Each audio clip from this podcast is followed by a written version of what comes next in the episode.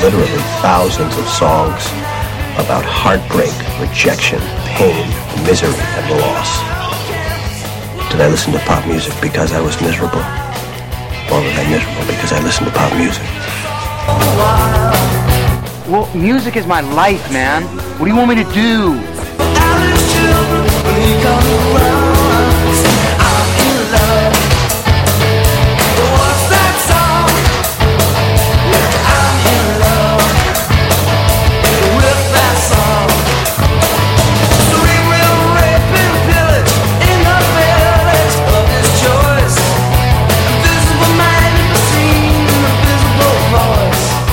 Hello out there. Welcome to episode 25 of the podcast Love That Album. Welcome all on board. Thank you very much for downloading. My name's Morris Bushdinsky, and this is very exciting.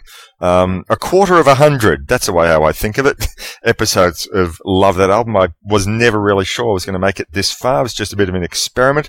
And here it is, 25 episodes and one year later since uh, when I started. Um, it was yeah about a year and a week ago this time. and I was actually uh, originally recording this episode about one or two days after the anniversary, but we had technical difficulties, so here we are a week later.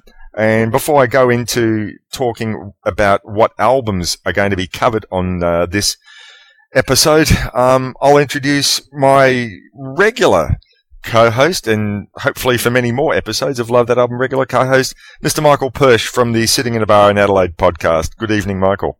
Good evening, Morris. How you doing? It's a, a great pleasure and uh, congratulations on your 25th anniversary, even though it has taken us three attempts to get here testing, testing. Indeed. Um, uh, uh, I mean, you know, your your good self has already sort of uh, surpassed quite well uh, over the 300 episode mark of sitting in a bar in Adelaide. So I feel I'm just breathing down your neck now.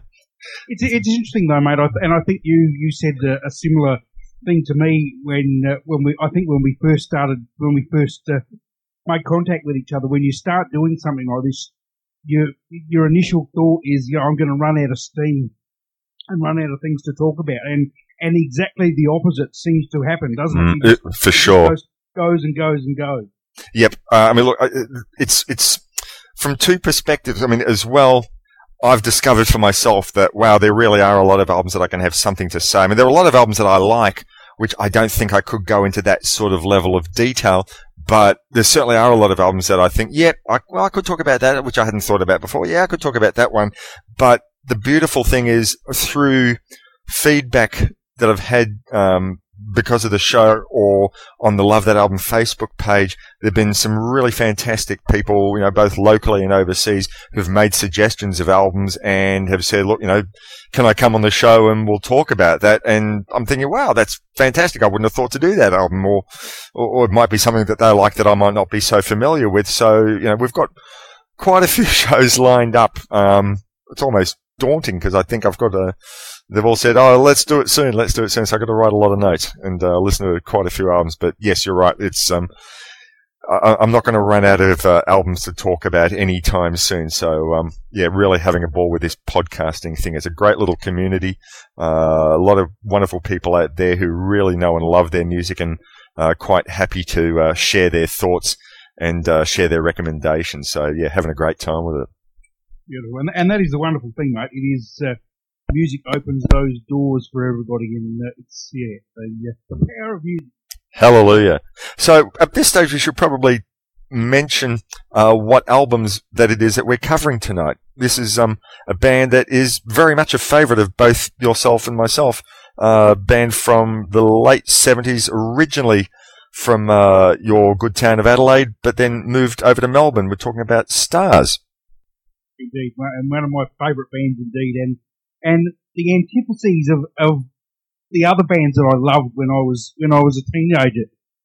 And I guess, I'm not sure how many people remember Stars, but they were very much, uh, you know, jeans and check shirt, no frills sort of band. But They- they were. music- Their music said it all. And, and, and a lot of the bands that I liked were, at the time, were, were very much the opposite of that. Mm. But, but Stars, the music is, is still so strong. And that's, you know, that's been an enduring and an enduring factor of, the- of the band still, still today indeed. Yeah, look, they they're a band which I was sort of never really sure about how much people had remembered them, but um, uh, Mick Pealing, the lead singer of the band, who, well, I should probably mention at this stage, another very exciting feature about tonight's show is I'll be playing an interview that I had with Mick Pealing, the lead singer of Stars, uh, a week ago, uh, just basically to recollect his memories of Stars and of recording the two albums uh, that they recorded as you know, studio albums, uh, Paradise and Land of Fortune, uh, and he was absolutely wonderful uh, to speak to, very generous with his memories, and um, I'm looking forward to playing that a little bit later on in the show. But what Mick Pealing has done is he has gotten together with a, a Victorian band, um, not out of Melbourne, I can't remember, somewhere out in country Victoria, I think, um, called the Prairie Oysters and they'd originally gone and invited him to come and sing a couple of Stars songs with them. And he liked them so much, he basically said, well, why don't we do a full Stars show of it? And they were quite happy to do that. Their first show in Melbourne at the Caravan Club sold out in record time. And now they've got another one booked for early October, which I've booked my ticket for. I'm very, very excited about that. And they're going to be touring the country with it. So apparently there's a lot more interest than I actually thought. And I'm, I'm really very happy to hear that people remember stars quite fondly in this country. And that's wonderful. I uh, fingers crossed they're heading in my direction because I will be front and centre with that one for sure. That'd be quite ironic that he wouldn't pay a visit to his hometown. It's funny though, mate. You know, stars. One of one of the the sad things, and and and I'm I'm surprised Nick didn't didn't mention when he had a chat with him. Um, Adelaide really didn't take them to their heart like Melbourne did. Mel- and that and that's why they you know they made Melbourne their home. Um, mm-hmm. Melbourne really looked after the band, and Adelaide sort of treated them as second second class citizens, much to my disgust and and to much to the dismay of the band. You know what? I think actually he might have maybe not using as harsh words as that, but I think he did allude to that fact. Uh, well, anyway, look, you listeners will, out there will get to hear what Mick Pealing had to say in a little while, and once again, absolutely was my complete pleasure to um, I, I you know tracked him down through his website, sent him an email, and you know I wasn't sure would he want to be speaking about uh, stars again, even though he was doing this show, but he was very forthcoming and very happy to talk about that. And he's done like a multitude of other projects since Stars disbanded in the early 80s. Um, but um, yeah, he, he was more than willing to talk about those great songs. He, I think he mentioned on his website that he still holds that part of his musical life with a great amount of pride and affection. And some of those reasons will come out in the interview and in um, the discussion, no doubt, that Michael and I will have uh, later on in the show. Uh, look, before we go there, I always like to ask my co-host what they've been listening to, which I will get to in a minute. But Michael, you've been just doing a multitude of things, so please enlighten us. Uh, my, my life is not dull at the moment, mate. As, as you will aware, I've um, the uh, I, have ceased employment of the company that, that Morris and I work. Well, Morris is still there, but uh, yeah, I've someone's got to hold up the fort for thirty years, or 30, nearly thirty years, uh, which is uh, which is rather nice not to have to travel to the city every day. So very happy about that. But yeah, lots of things bubbling along at the moment. I I um I guess the first the first thing that sort of that took um a great chunk of my time, but a, a great delight is uh, that I'm co-managing a great band from Adelaide called the Borderers. They are, uh, I guess, a, a, Celtic world music sort of act, but fantastic musicians and um, really, really proud to uh, to have uh, have my finger in the in the Borderers pie. The the guys are in uh, in Denmark as we speak, uh, wowing them at some festivals in Europe, and and the latest feedback I got from um, from the guitar player Jim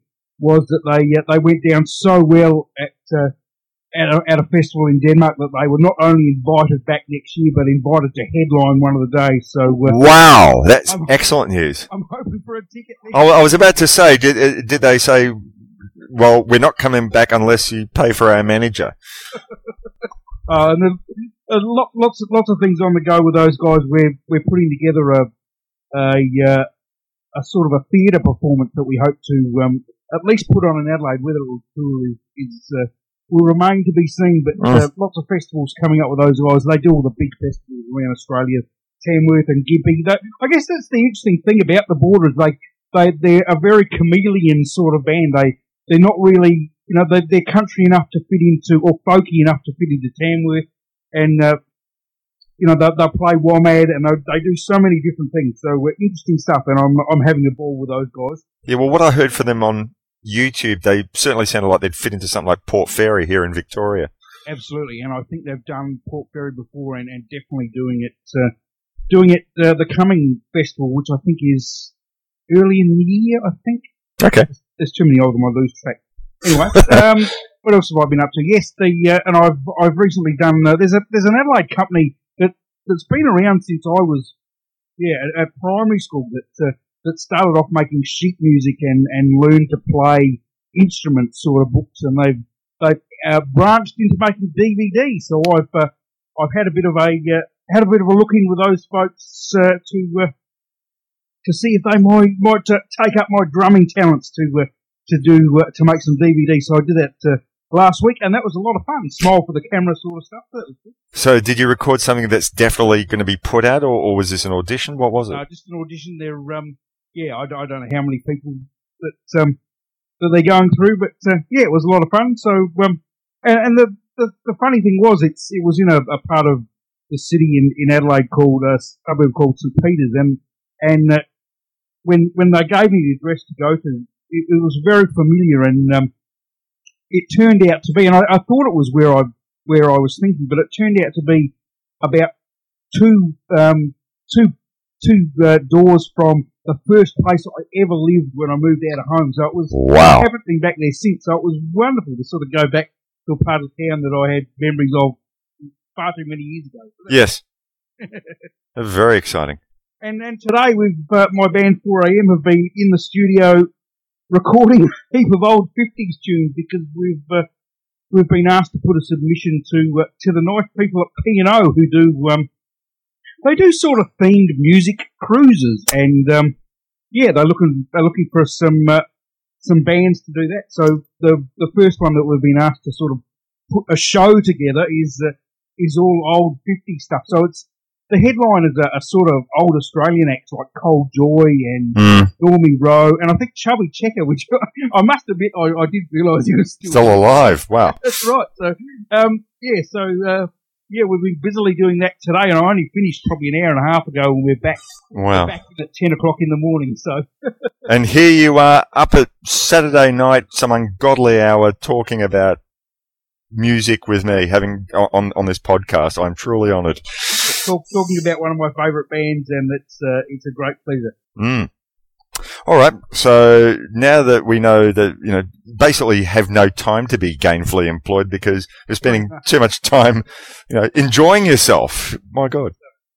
Um, all right. So look at this point. What have you actually been listening to? Like, you know, in, in the one or two minutes that you're not actually sort of doing work, um, what is it that you've been listening to of late? It's a, it's a bit like that. And I did, strange enough, I did manage to play an LP this week, which I don't often get to do. And I, I, I threw Nebraska on the turntable, and I know you love ah. Bruce. And Nebraska's fantastic. I, I think it's a lot of people's favourite Bruce album.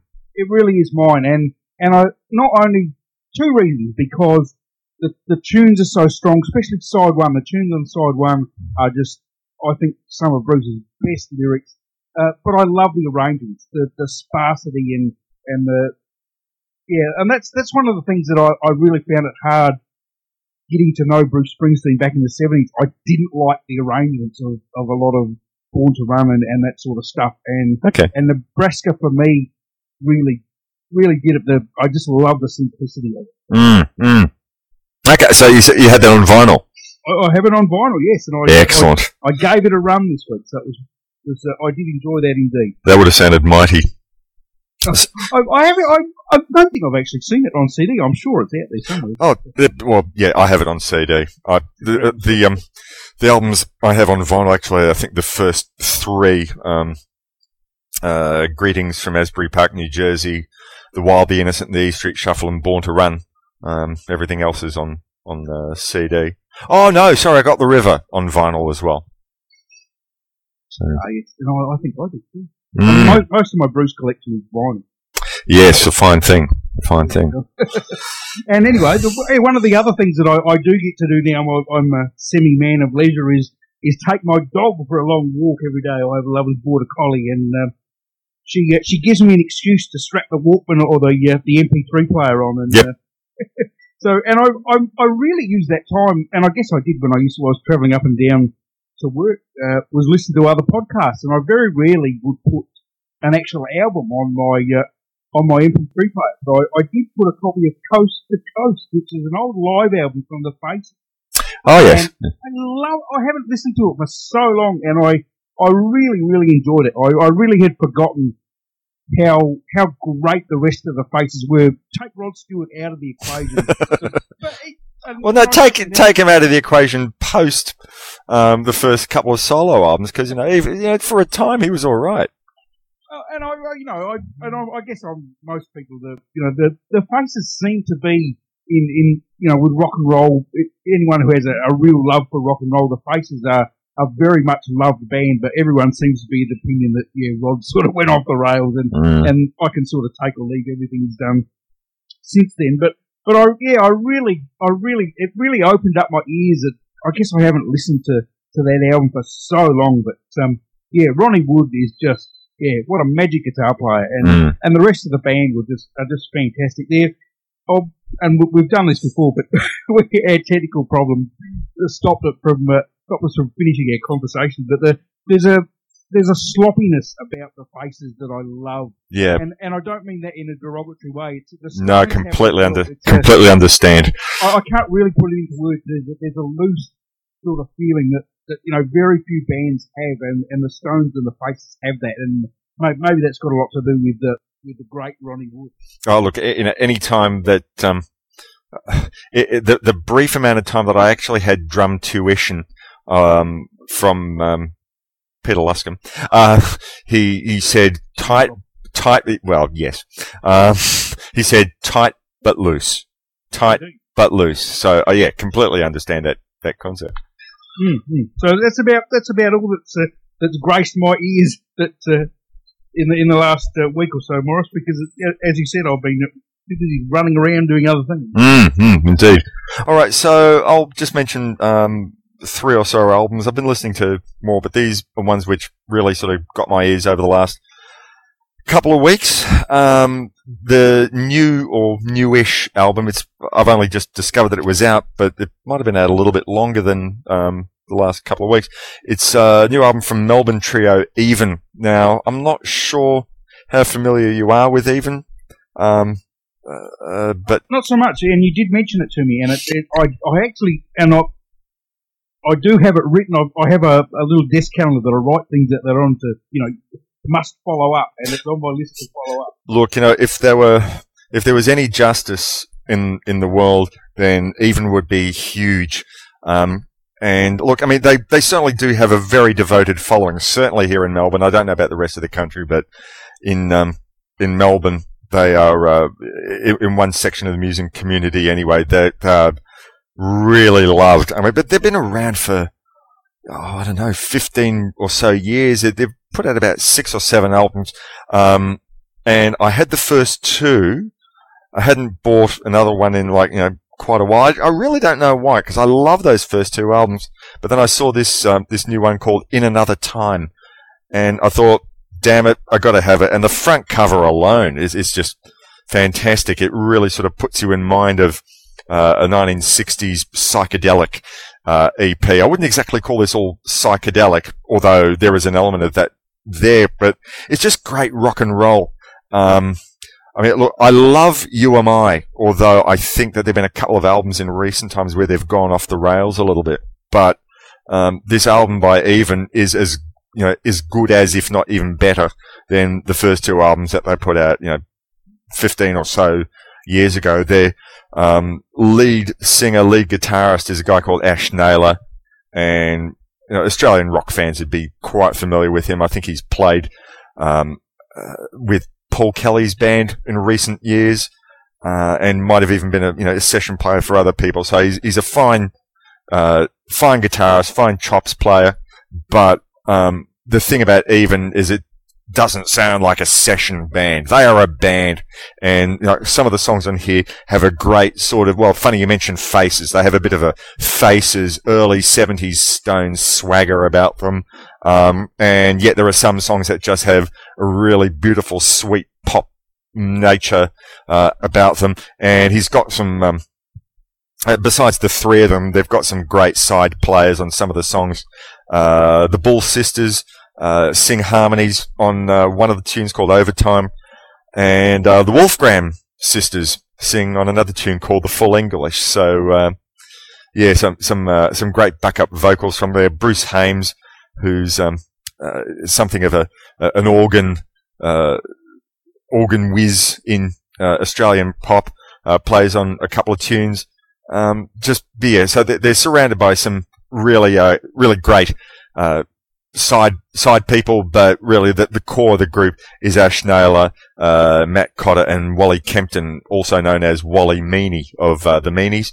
Uh, I'm sure uh, a lot of our um, listeners from overseas might be aware of the Meanies. So yeah, I'd recommend that you search out Even's new album in another time. Actually, I'm really strongly thinking that this is going to be um, something that I want to cover for a future. Love that album, so try and track that one down if you can, Michael. Uh, really good album. Um, sounds, sounds right. Uh, the second album I want to bring up is something from, um, oh, the latest album of Glen Hansard. Uh, he of The Frames, um, and of the Swell season. And of course, well, I don't think he likes to be reminded of it, but he was, um, in the commitments as, um, uh, the guitar player, friend of Jimmy Rabbitte, and um, but he's put out a new album. Yes, called Rhythm and Repose. Now, I love his songwriting. I've, I really admire the frames, but I always sort of got the impression that the albums put out by the frames were maybe a little bit overproduced, and I could really sense that you know that at the core of it, though, the songs are fantastic. And I don't know, have you seen the film once? No, I can't say. Oh, look, that, that film came out about four or five years ago as um, a certain uh, music commentator in this country would say, do yourself a favor, go down to your local video library or wherever you can and find yourself um, a copy of the film once to watch. It will just win your heart. And it's basically, I mean, there's other people in it, but it's really basically a, a two-hander between Glen Hansard and I've forgotten the name of um, the lead actress in the film. But basically, uh, Glen and the other, and the woman who he plays opposite um, became an item after the movie, and the film was about these two characters gradually sort of falling in love. And then they made they got together in real life, formed a band called the Swell Season, made a documentary about them, which I haven't seen, but I believe that's about their. It, by the end of the film, it's about their relationship coming apart at the seams. So he's going to put this album together, uh, Rhythm and Repose, which is it's not really a breakup album, not like uh, Beck's Sea Change or anything like that, or like any Chris Isaak album. But um, I mean, like I, I could say it's got you know, a lot of melancholy on that, but that's a typical Glen Hansard album. And I don't think I can think of anyone today who sings with as much genuine emotion as he does. I mean, you hear a lot of songs where to me it sounds like a put on, but everything that Glen does is, you know, it's really from the heart. It must be a hard job for Glen Hansard to be Glen Hansard because he just he, he sounds like his heart's going to burst open at any time. Um, I mean, look, there's a there's a photo in the center of the booklet that comes here, and he, he he's smiling. He's looking very very happy, but um, oh, I don't know. He just sounds like his heart's about to break. The poor thing. Um, but yeah, I'd really recommend this new one. Very emotional. He wears his heart on his sleeve, and uh, I think that's definitely another album I want to cover on. Love that album. Some great songwriting there. Um, yeah, something I definitely want to cover. And the final album that I got here, I I'm wrapped. I've picked up actually a couple of albums by this group secondhand. It's a, a group that we spoke about on uh, the earlier episode where we were talking about our favourite instrumental bands, and I'm talking about Melbourne band Silver Ray. Now, I think a few of their albums, all of their albums, I think have been out of print for some time, and I only ever had their first one called This Is Silver Ray, but I managed to pick up in a second-hand shop uh, a couple of their albums, uh, one called New Love and the other one called Humans. Now, New Love, the the tune uh, New Love was the one that got Melbourne audiences interested in them in the first place because they sent like a demo of the tune to Triple R and PBS and probably all the other public radio stations around the country. And for a 15 minute track, it was incredible how the public radio stations would play this tune over and over again as if it was like a, you know, a two or three minute tune that a commercial radio station would play. But it was just so damn gorgeous that you know, the radio stations took it to their hearts and the listeners took it to their hearts. And, you know, contrary bastards that they were when they put out the first album, the tune New Love didn't appear on it because I think I heard in an interview with Julitha Ryan, who's the keyboard player in the band, that they were so over that tune. But I think the public must have spoken out and said, look, you know, get over it, just release it officially. And they put it out on their second album. They named the album New Love and re-recorded it uh, with uh, I think a bit of a horn section as well, which they didn't on the original demo. And this time it's been extended to 17 and a half minutes. But you know, I wouldn't take away a single minute of it. It's a gorgeous track, and the whole album. It's only uh, four tracks on the whole album, but every track's a long one. I think you know, uh, eight minutes is the shortest track. So, uh, but yeah, Silver Ray, New Love. Um, if you can find any of their music on YouTube, uh, I'd urge you to have a listen that way. Uh, I, I, but I really think that uh, their albums are out of print, um, which more is a shame because uh, they're fantastic. And you interviewed the guitarist Cam Butler in uh, in your bar in Adelaide. Fascinating guy, and I, I, didn't know a lot about him when I when I had a chat with him because. Um, yeah, the, the the band, his previous work had sort of passed me by, but um, he was he was sort of promoting and touring a, a solo album, which was just was just him and a percussionist. Really mm. interesting stuff. Yeah. Mm-hmm. All right. Okay. Well, uh, I think what we might do now is uh, go ahead and um, launch in the next couple of minutes into the interview that I did about a week ago with Mick Pealing of uh, Stars. And it probably should point out this time that um, maybe especially for the overseas listeners, I believe that there's another band called Stars. Now, you were saying I think a week ago to me that there's a Stars, a Canadian Stars band that ends with a Z. I'm not sure if they're Canadian. They're, they're oh. I, I, think they're actually from the United States, but yes, Stars okay. with a Z. Right. And a great band. They um they're, they're still going in the United States. They have a great album called um, Attention Shopper from from the okay. Great record, and they've great sense of humour. They're very how would I a little bit like you know we both love the Tubes, and they're mm. they're not sort of down that path, but certainly not, you know, as, as over, off the wall theatrical, but, but sort of stadiumy rock, but, but yeah. quite an interesting band. And I only discovered them in uh, in latter years after they'd sort of their heyday in the seventies. They were a huge band in the United States. Band. Right. Okay. Well, so I should point out this is not that Stars. This is the Australian band Stars.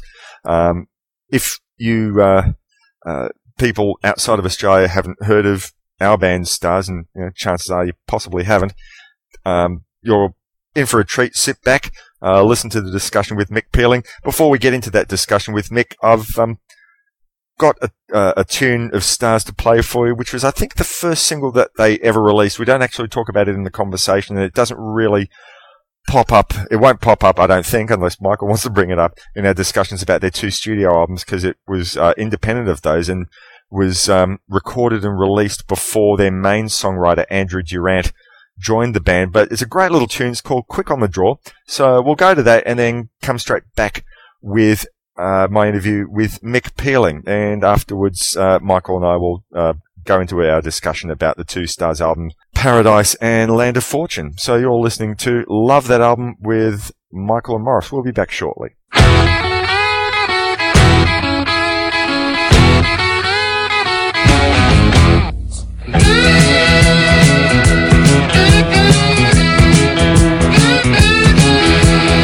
Don't despise. And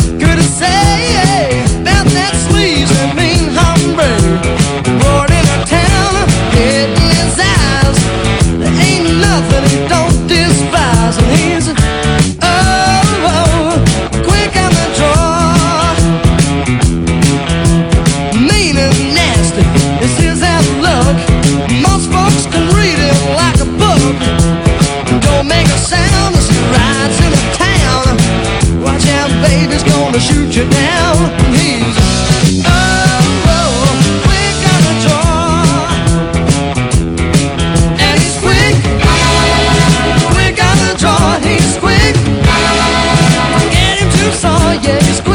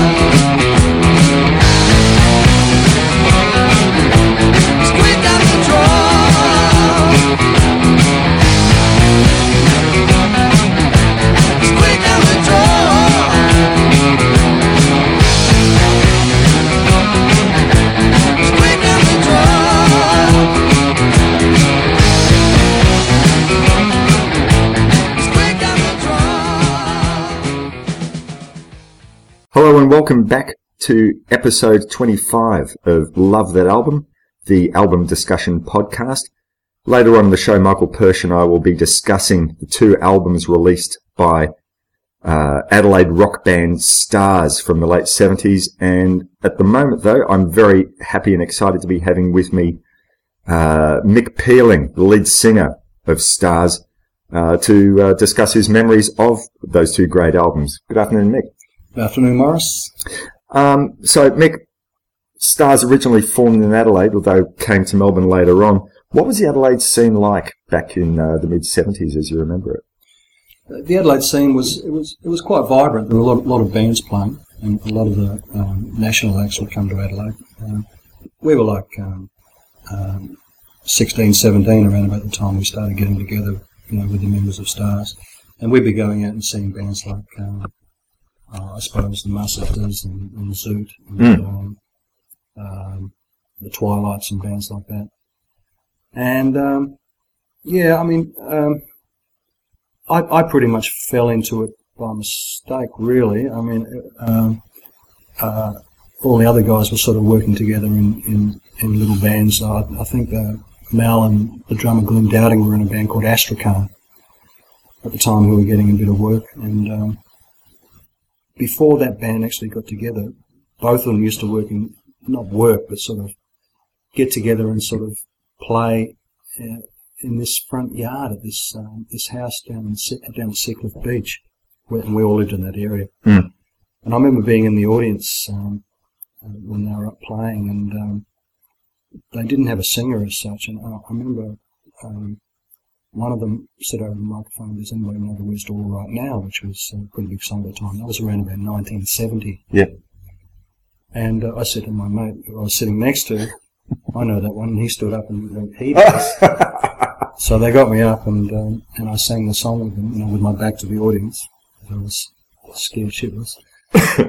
and um, I guess I did a good job because they asked me to, um, you know, join them basically. Mhm. you know. So, so this was this was Astrakhan, was it? Or? Uh, I don't think they were called Astrakhan at that time because we didn't actually get together after, after that little incident. Uh, I, I actually went off and, and joined another band, Mm-mm. and uh, and then you know we, we sort of all knew of each other and, and stuff. And uh, uh, the band I was in, which was called Nantucket, um, fell apart, and uh, then the guys in Astrakhan asked me to join uh, officially after that. Well, and, and then we changed our name to to Stars. Yep. Okay. Um, I remember. Does that make sense? Yes, plenty. I remember uh, listening uh, back in 1980. I will come back to this in further detail, but when um, EONFM, as they were called at the time in Melbourne, were doing the uh, simulcast uh, with uh, the television, um, doing the Andy Durant Memorial concert, they mentioned that, um, uh, and you know, a little bit about Andy's history, and it said that Andy had joined some band that was influenced by King Crimson, and I thought to myself, "Wow, that was." uh, Do you recall anything about that? Was that any band that you were associated with, no, it definitely wasn't. or were they Um, just taking creative license? this, uh, they they mentioned that like before he Yeah, this- joined Stars. Or? Yeah, yeah, yeah, yeah. Yeah. That's right. Yeah, sometime, sometime before Stars, I was Yeah. thinking, I wonder, I wonder if this was you know, part of your in a stars circle or the same group. of- He, he was, as I recall, more into a kind of a prog kind of thing. That's quite a leap, and especially considering how he became Yeah, stars songwriter and he sort of Well, slotted exactly. into that but at, at the same time, he, he was into um, uh, bands like the Band and um, the Byrds Yep. and people like that. So Hmm. he wasn't, you know, totally into you know bands like uh, King Crimson and stuff like that. But it was, but it was also part of what made him who he is, I suppose.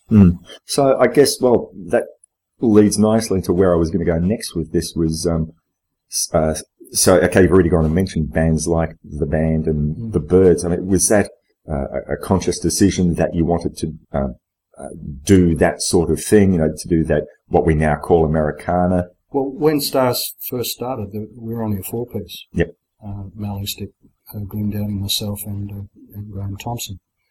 And uh, for quite a while, we, we were doing basically free covers. You could say we were a free free tribute band. and uh, uh, the, the band virtually, you know, cut their teeth on, on that on that style of music. And we knew of Andy, specifically um, the drummer, Glenn Downing. Uh, they, well, you know, a couple of doors away from each other. Yeah. And we knew that he was a songwriter, and that's what we wanted to do. We, we wanted to do our own music, and, but none of us, we, we were writing songs, but uh, we knew that Andy was a really, really good songwriter. So uh, it didn't happen straight away because uh, Stars went to, uh, you know, went to Melbourne as a four-piece initially. And we had uh, a couple of songs like "Quick on the Draw" and "Winning Hand." I remember seeing Quick on the Draw being performed on TV. That's right, yeah. And we were a four piece at that time. But we wanted to, um, we wanted to sort of move on from that, sort of get away from the pop sort of thing that we were doing at the time, which we were kind of pushed into in a way by our management at the time. And we, we were just young guys, you know, so um, if, if our management told us this is what you've got to do to sort of um, make it, Mm. you know, over east, Yeah, yeah.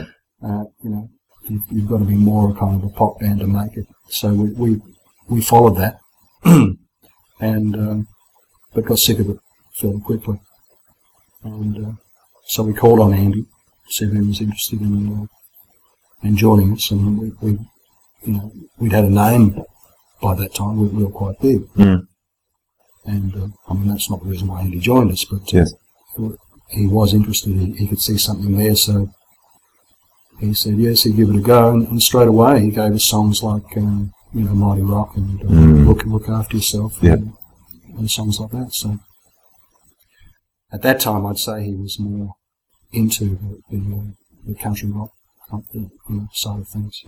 So when you got signed to Mushroom Records, was Michael Gudinski or whoever it was that actually signed you at Mushroom uh, interested in the um, the songwriter type of band? I mean, because obviously there, you know there were there were bands at the time like uh, you know, Skyhooks and Sherbet, which were dominating Yeah. the um, uh, the pop scene, and uh, nothing to take away from say like Greg Macainsh, but they sold themselves on their their image, how they looked, and Yeah. uh, this particular type of thing. Whereas Stars came along and said, "Well, we're not like that. We're not trying to appeal ourselves to the young teenage girls that are trying to rip Daryl Braithwaite's clothes off. We're you know we're presenting the songs and they'll sell on their own strength." Yeah, so we, we, we actually were part of that scene for a while when, when we first started, Mm, mm. but we did fortunately move away from that. But um, uh, Gudinski um, signed us up um, on the word of Beeb Birtles. Um, we um, we used to support a lot of the bands that used to come to um, Adelaide, specifically a place called Countdown in Hindley Street in Adelaide. Funnily enough. and um, we used to support Little River Band every time they, they came to town. And, and Oh. um, uh, Beeb Birtles and Rick Formosa, the guitar player, uh, took a shine to the band, and um, uh, Beeb wrote us a couple of songs, and uh, and um, and uh, talked Michael Gudinski into having a listen, and uh, seeing if he was interested in um, signing us up, and uh, he saw something that made him want to sign us up. Okay. Um, now, uh, uh, okay, so you. Oh, okay. Oh, oh. I recall um, hearing "Quick on the Draw" Yep. and "Mighty Rock" for that matter. Yeah, when it came out on uh, Three XY, it was 1976, 1977 or thereabouts. Um, so did those singles create lots of interest in the band and for Paradise? Uh, you, you said that you know, you, when by the time Andy joined, you already had something of a name, but that was obviously prior to uh, recording. But uh, were you uh, more renowned for yourself as a live outfit, or did the did the albums really sell it for you? The, the singles sell it for you? Um, well, as I, as I said, in, initially we, we were kind of put into that pop bracket, Mhm. um, and uh, the songs were more. Um, even though before Andy joined, I mean, we had this sort of cowboy sort of image. So, Quick on the Draw was pre Andy, wasn't it? that was pre-Andy. Okay. Along with Winning Hand, Mm. those, Yep. those two singles. And um, uh, once again, it, it was sort of um, um, put on us by the management who said we had to have an image if we wanted to make it. And being naive, as I said, we, we, um, we sort of went along with it and sort of had this kind of cowboy image. Um, but funnily enough, it, it's. I'm still there? Yeah, yeah, yeah, still going. Uh, funnily enough, it kind of fit in because of the style of music uh, went into after Andy joined the band. And um, um, can't remember exactly where we were on this, but uh, Uh, uh, about the about what propelled the band's success was it more based on the songs or uh, or, look, or it- the, live performances? for or me, it's really hard to say because at the time we were. I know we were, we were pretty good live because uh, we'd sort of uh, before we moved to Melbourne, we had a lot of gigs under our belt, working in Adelaide. You know, six, five, six nights a week. You know, for quite a spell, and uh, and you know we, we could sort of rock out with the best of them. Uh, but there, there was something missing, uh, as I said, and we just needed that um, prolific songwriting to take us to, to another level. Because Mal and I wrote Quick on the Draw and Winning Hand, Mhm. And um, that was the best we could do at the time. And, Yep. and we knew that wasn't going to sort of um, make a good album. You know? Yep. We just needed something more to make a good album. And we knew that Andy was writing these good little songs. So. And um, and it was him joining the band that gave us the um, you know the, the, the courage to uh, put a, put a full album out there. So, but looking back, it, it's hard to know what uh, Gudinski had in, had in store for us when he signed us up. Mm. As this band really didn't have many songs, many original songs, so it's really hard to know what he, what he saw in us. You know? Mm, mm. But then again, back then, I guess um, um, it wasn't unusual for record companies to sign up bands and sort of nurture them until they. Very different story nowadays. Yeah, that's right. Um, so the um, the final album that you guys put, I've, I've neglected to mention till now, is the live album, eleven fifty seven. Yeah.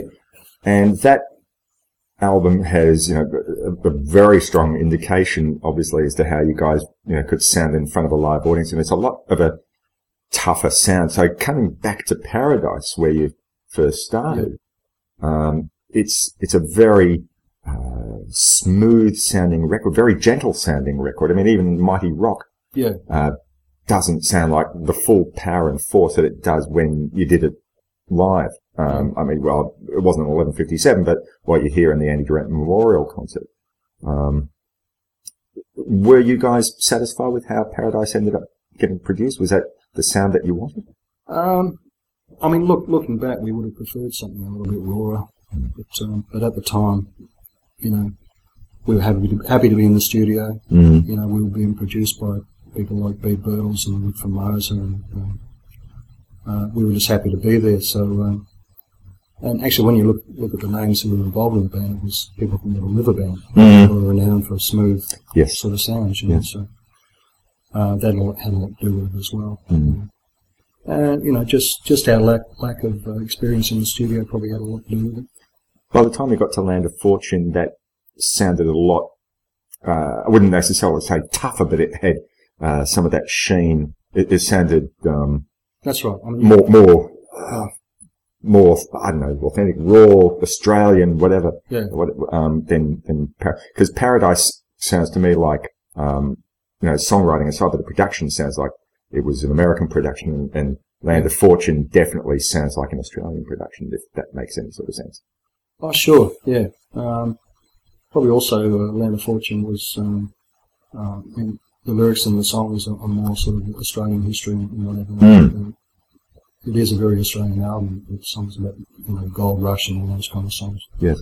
Um, but yeah, we, I mean, we had a lot more gigs under our belt at that time, so I think um, a lot more of Land of Fortune was recorded live in the studio rather than, um, you know, Paradise, which was built up from, you know, the rhythm section and then adding things to it. Okay. Yeah. Right. Okay. That makes a lot of sense. Mm. So, what do you recall about um, about the recording sessions for Paradise? I mean, were they besides you know the the layered approach? Um, uh, I, guess, I guess it's not so much about a, a question about the recording, but was there a lot of um, uh, collaborative work between the band about arrangements? Did Andy come in and say, "This is the way I want it. This is how it's got to sound," or did he No, just say, "Look, here's the bare bones"? No, no. I mean, the songs would start off as um, you know little acoustic things that Andy had written, Yep. and then um, uh, Mal would get together with him, and, and they'd sort of um, you know put the songs together. The rest of us didn't have a whole lot to do with uh, anything else apart from our own parts. Mm.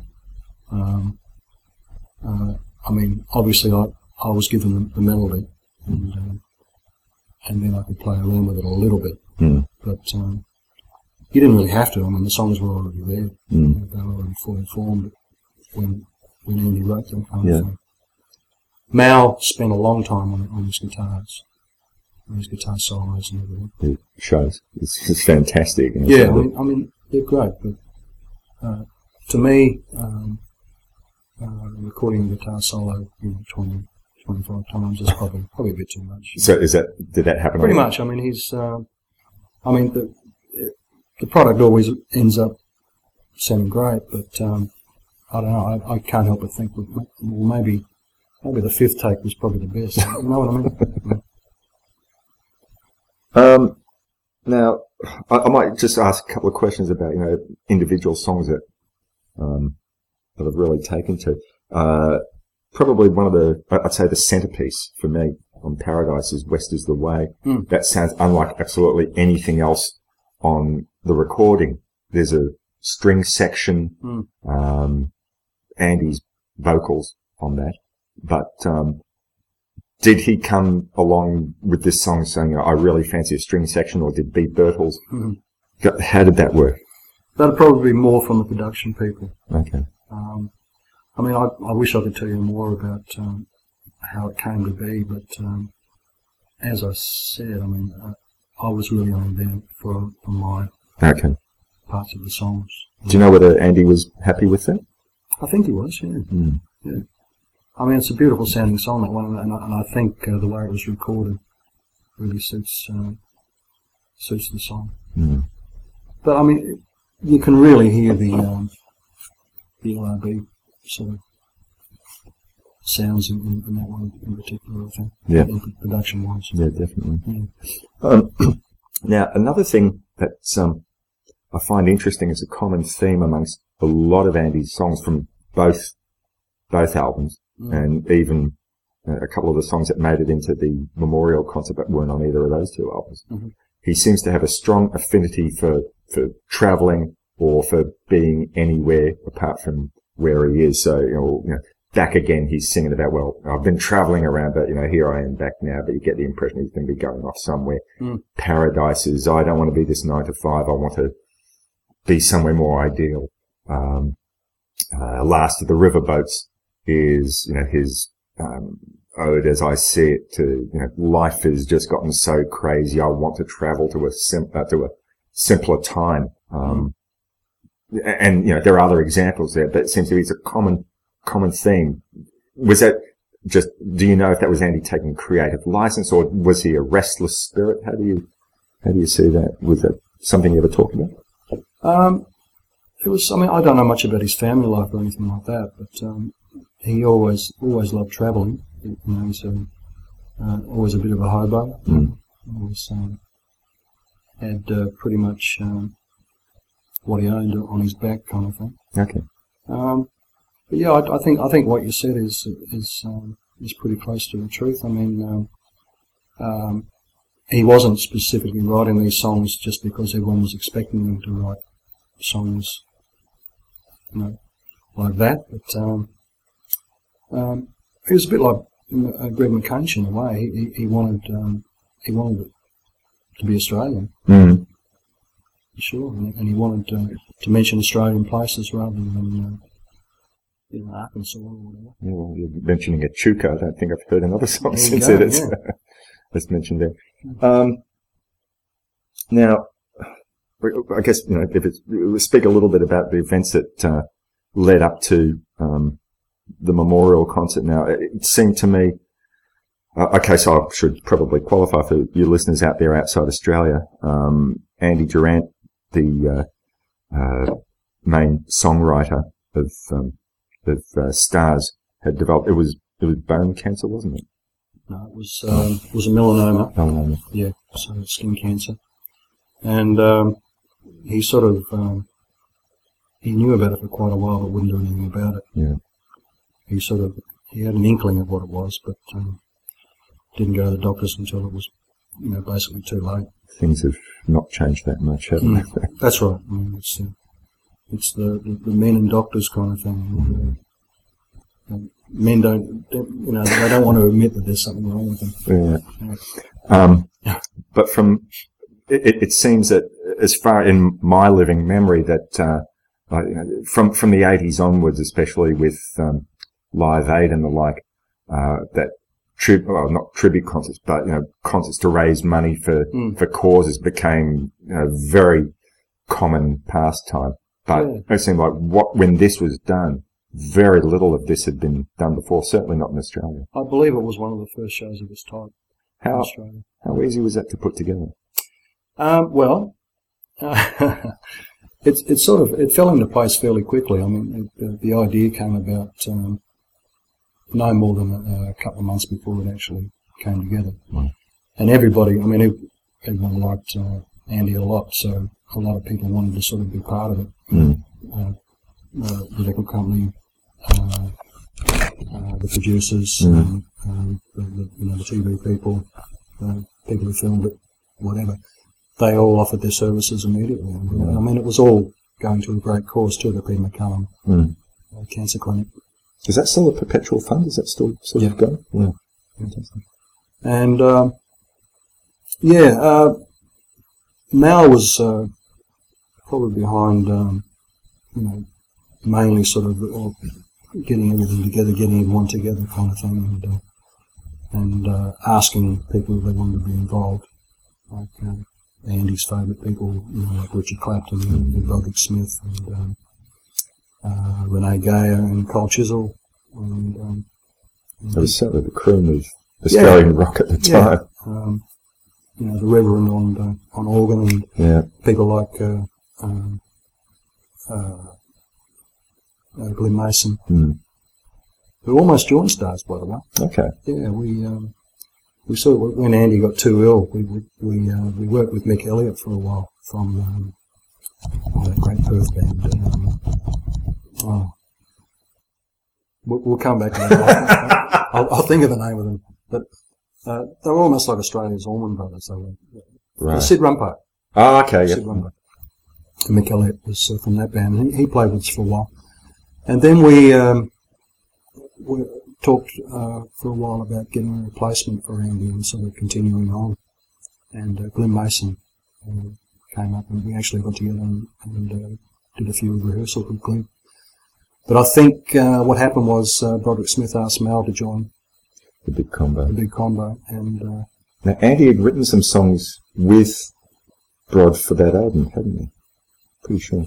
you know I'm not real sure about that. I know he was writing stuff with Richard Clapton. Mm. and um, a couple of those songs are on, uh, uh, on uh, Richard's album, uh, Dark something, Dark Dark Spaces, Dark yeah, yep, yep. And I think uh, I think that collaboration was going, going you know, sort of going to continue. But um, where the hell were we? Uh, about how, how the uh, memorial concert got put together, yeah. yeah. But as I said, Mal was, um, you know, the, the main sort of person behind all that.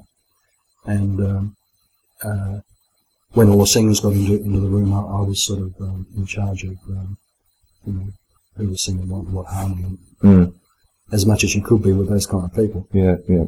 And um, So, uh, just uh, my question is a from the singer's perspective, Mm. how did it feel hearing other people sing the songs that you'd made, uh, um, you know, your life for the last three, four years? oh, it was wonderful. You know? I mean, th- those guys were my favourite singers. I mean, people like, um, I mean, Jim ba- Jim Barnes back then was a great, great singer. Mm. And we won't go any further on that. and, uh, and Renee Geyer, of course, Yeah. who's, who's one of my main influences, I must say. I have Um, a little little thing as a side. She was my partner when I was on Rock Quiz. When Oh, I, really? I, I, I was a punter, pulled out of the audience, got on. She was right? my, she was was- she was our captain. Okay. Yeah. Yeah. But I mean, a lot of times, even now, in fact, I, I when I'm learning a new song or whatever, I, I always think to myself, what did Renee do here? Yeah. Anyway, uh, how did I feel about them singing the songs? Great. You know, I mean, um, they all did wonderful jobs. And uh, Richard Clapton did a fantastic job of uh, Innocent Bystander. Mm, mm. Beautiful job.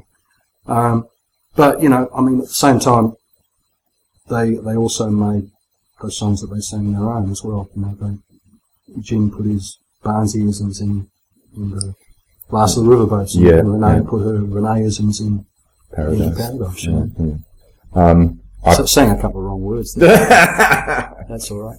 I remember, um, I think I've seen on, on, uh, YouTube some, I don't know how recent it is, but it looks like the last few years, uh, Brod's still doing Ocean Deep as, Yeah. as part of his sets and, um, I'd, I'd be interested to have heard how Stars would have done it, but, you know, on, on here it seems absolutely perfect and Brod completely owns it. We, we actually never played it live.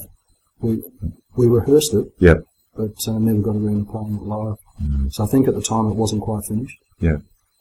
And uh, yeah, so it never saw the light of day until um, obviously Mal kept it um, um, not hidden, but he sort of um, he, he kept the original demo or whatever, and uh, brought it up again with uh, with Brod. So were, were songs like Ocean Deep and Solitaire written when Andy already knew that he, that he had cancer? Oh yeah, yeah, absolutely. You can hear that in the words. Yes, yes. They, they were the, both those songs. Um, uh, Stars never got around to playing. Uh, you know, you know, but they were sort of later songs. His, yeah. But um, yeah, beautiful song. Solitaire is just a just a wonderful song. I've, I've never done that before, but I'd, I'd, I'd love to do a version of that at some some stage. Even though um, Mossy is the, is the definitive version, I suppose. unfortunately, Does he do it? I don't think so. Because if you um, listen to any live footage or look at their recorded output in a, uh, recorded output, um, Chisel, you know, there, there are like at least half a dozen songs either Walker originals Mm. or covers where it's just Don Walker at the piano, Mm. Mossy singing and a little bit of tasteful guitar. Yeah, well, I mean, Solitaire was right up their alley. It was Yeah. it was kind of like it was almost like a jazzy kind of thing. Yeah, yeah. Which um, which Ian and Don uh, sort of exemplified in a lot of uh, songs they did, like um, um, Crying of the River, they do live in Georgia. yeah. Well, that's right. Yeah, similar sort of style, that sort of torchy Yeah. jazz blues kind of thing. Yes. And that particular song was was perfect for them. Mm. Yeah. And um, I mean, you know, putting the whole whole thing together was uh, it happened really quickly. Um, the rehearsal of the band, I think, I think we did. Um, it must have been one afternoon of rehearsal, so it was up to everybody to have all their parts down. Yeah. And I remember at the sound check uh, that afternoon before the gig, uh, Mal Eastick and I looked at each other and said, "This is going to be awful," because uh, it just wasn't sounding very together at the sound check. But when the curtains opened, it um, it uh, it happened, and everyone remembered everything, and it. But the musician's creed is, you know, shit rehearsal, fantastic gig. That's that's the way, isn't it? I've never heard that. You haven't. Any band I've ever been in, that's that's been the way we that's been the way we work. Well, look, I, I, I wish we had a scene it uh, that way at uh, at the sound check, but. Um, Well, we, we, we had we we were pretty sure it, it was it was going to be um, a bit shabby, but, didn't turn out that way. no, it came out with this absolutely fantastic album. Yeah. So I want to ask, you know, it's still stars related, but your um, uh, latest uh, um, endeavour is uh, you- you've gotten together with a band called the Prairie Oysters Mm. to um, cover Andy's songs. Now, is this the first time that you're doing any of the Stars songs or anything Andy's written in? I- I've been doing um, um, for the last, oh, I suppose, five years or so. I've been doing a few star songs Mhm. in my act. I, I do look after yourself and um, Last of the Riverboats and Mighty Rock. Mm. I've been doing them for quite a while now, and um, uh, I've always had it in the back of my mind that, that I'd like to maybe go out and do do the songs. Um, I've spoken I've spoken to Mal about it in the past, but um, he's the kind of guy who sort of doesn't really want to sort of look back. He's um, he's well entrenched in, in the blues scene Mm. Mm. now. And I don't know. There might be a day where, where we might uh, might do it together, but um, I don't know. I was. It's always been in the back of my mind to to do more with the songs, and uh, I, I did this thing recently. It was a, um, a charity do at the Hallam Hotel that the Prairie Oysters put together, Mm. and um, they asked if I'd sing a few songs with them, uh, being star songs, Mm. and uh, we chose three songs, which uh, were the songs that I've been Yes. performing for the last few years. And uh, as we were doing them, we didn't have a rehearsal or anything. I, I, I just hoped to God that they Knew it. knew it, and uh, and they did. But they just learnt the songs right to a T. You know? And I got up there, and as we were doing the songs, I was thinking, hmm, uh, this uh, this could be interesting, you know. Yeah. So I, I approached them about doing a show, and uh, they were all into it straight away Mm. and uh, that's pretty much how it started. yeah. Al- almost by accident. Yeah. So you've already done one show here in Melbourne at the Caravan Club. Did one at the start of June. Right. So what's uh, the future present for uh, yourself and the Prairie Oysters? Well, we're going to do um, well because the first one was so successful. It, it sold out like in two weeks, you know, which um, made me realise that uh, there is uh, there are people interested in hearing these songs again. Um, so um, yeah, that sold out. So um, we've uh, organised to do another one in October on the sixth of October, which is the first Saturday in October, and we announced it a, a couple of days ago, and uh, the thing's almost sold out. You know, so um, uh, so we're probably going to do another one. Probably going to do two in, in that weekend. So the 6th of October one is once again at the Caravan, is it? Yep, at the Caravan Club. And planning on touring the show? Uh, we've had a lot of interest from uh, interstate, yeah. So uh, we're looking at uh, at doing something real soon. Mm. Fantastic. And also, I didn't mention before, um, um, Broderick's also appearing on the show with us on the 6th of of October. Nice. Yeah, To do uh, Ocean Deep, I presume? Well, he's, he's going to, well, obviously, yeah, and uh, Jupiter Creek. Ah, of course, yes, Yeah. yes. And um, he's going to open the show. He's, he's going to do uh, a set with uh, a keyboard player friend of his. Yep. And then he'll get up later on and do a couple of songs with us. if you're in Melbourne listening to this, go onto the Caravan website and book now.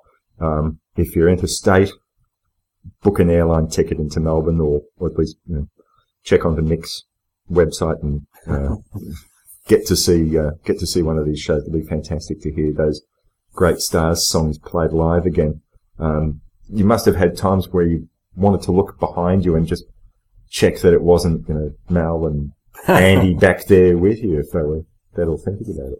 Yeah, well, um, I, I guess that did cross my mind a couple of times, you know, but, um, you know, uh, it was so long ago now, you know, um, a lot of the, um, uh, situations, um, kind of really vague memories, you know, like we- we're talking 30 years ago. know.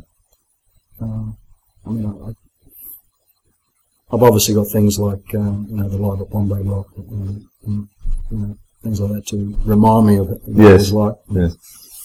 But, you know, we were young, young, young, and uh, the three years we were together just uh, seemed to go past so quickly. know. Yeah, yeah.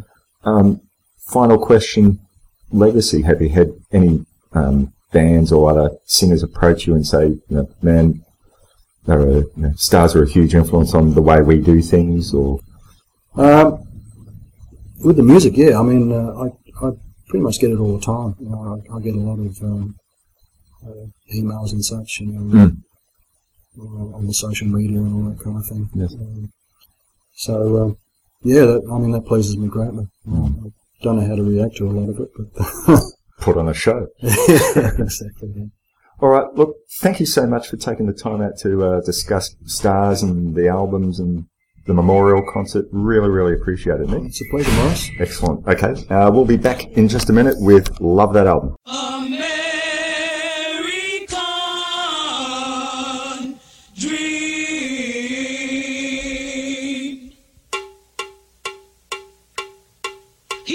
A common man. The American dream, Dusty Rhodes, baby. I'm coming to you live in a living color. Speak to you, the American people. A podcast called Silver and Gold Daddy. And you know that the American dream, Dusty Rhodes, knows how to bring home the gold, Daddy. And just like Henry Silva sticking Barbara Bouchet's head inside a sow hanging from the ceiling, Silver and Gold will stick it to you. Stick it to your ears, stick it to your mouth, your eyes, your nose, daddy, and all points in between. They'll take your listening pleasure and stick it between a sow's carcass hanging from the ceiling, daddy. Silver and Gold. We talk about movies and shit. Find us on iTunes or silverandgold.com.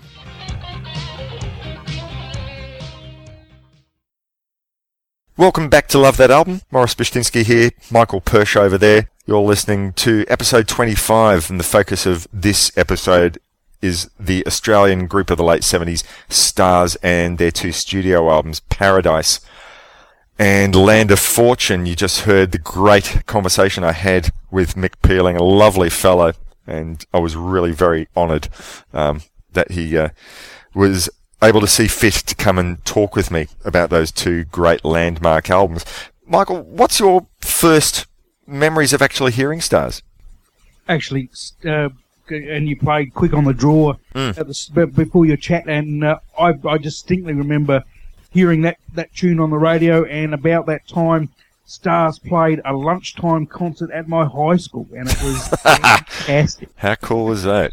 So, I- That- so that's when they were a four piece, and and not really not really well known in you know in you know I was I think I was probably in maybe year eight, so I was you know I was like thirteen, and and not a well known band. They they were really a, they they were known in Adelaide as a cover band. okay, Um, but um, yeah, their first single. a free a free cover band. Yeah, indeed. And and and uh, if if anyone saw Stars or or uh, or Mick Pealing's band that he has over recent years with uh, with great guitar player Bob Spencer, they do they do a lot of old English uh, stuff, you know, the Who and, and Bad Company, and a lot of free. And I haven't seen them. I've seen YouTube clips of them, and and uh, Mick Pealing has got a, he's he's got uh, he's got Paul Rogers down pat. He does uh, does free songs nearly as good as the real thing. Oh, the man has golden tonsils, that's for sure. Indeed.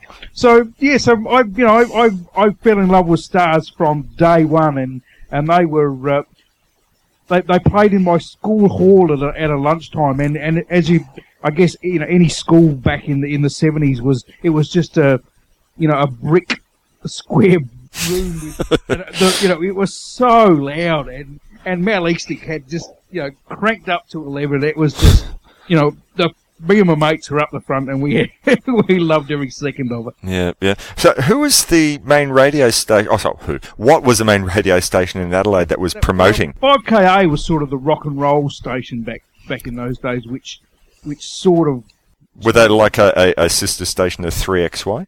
Do know? so. Yeah, Yeah. yeah. yeah. 'Cause, like, it- I guess the Adelaide equivalent. Yeah, here in here in Melbourne, 3XY did all those sorts of shows, and there are many stories. And I- I'm, I'm sure the overseas listeners will find this incredible to believe. Um, but uh, you know, 3XY used to sponsor ACDC to come play at the local high schools here in Melbourne, and you know, no doubt the 3XY sister stations interstate did similar. But uh, you know, before they ruled the world, they were just you know ruling Australia and they used to do a lot of these uh, shows at um, at uh, high schools. Yeah, great stuff. Mm. And uh, the, the most enduring memory I have of that of that show was was Mal Eastick playing a talk box because Oh, I, yeah. you know I'd only I'd only heard you know probably Joe Walsh was the only person I'd ever heard play one, and to see What about Peter Frampton? Well, well Frampton sort of you know, Frampton Comes Alive had, had I think just come out and really hadn't taken off. This this would have been very early '76 from memory, and yeah, I, I really only knew Joe Walsh, and to see some guy play a talk box, and Mal Eastick can play a talk box as good as anyone, and it was just you know my jaw was on the ground. It was just yeah um, a uh, a life changing moment indeed, An epiphany. indeed. Mm. All right, well, let's get into talking about the first album, uh, Paradise, and we'll start off, well, right at the beginning. We'll talk about the first track, the opening track on the album is called Back Again.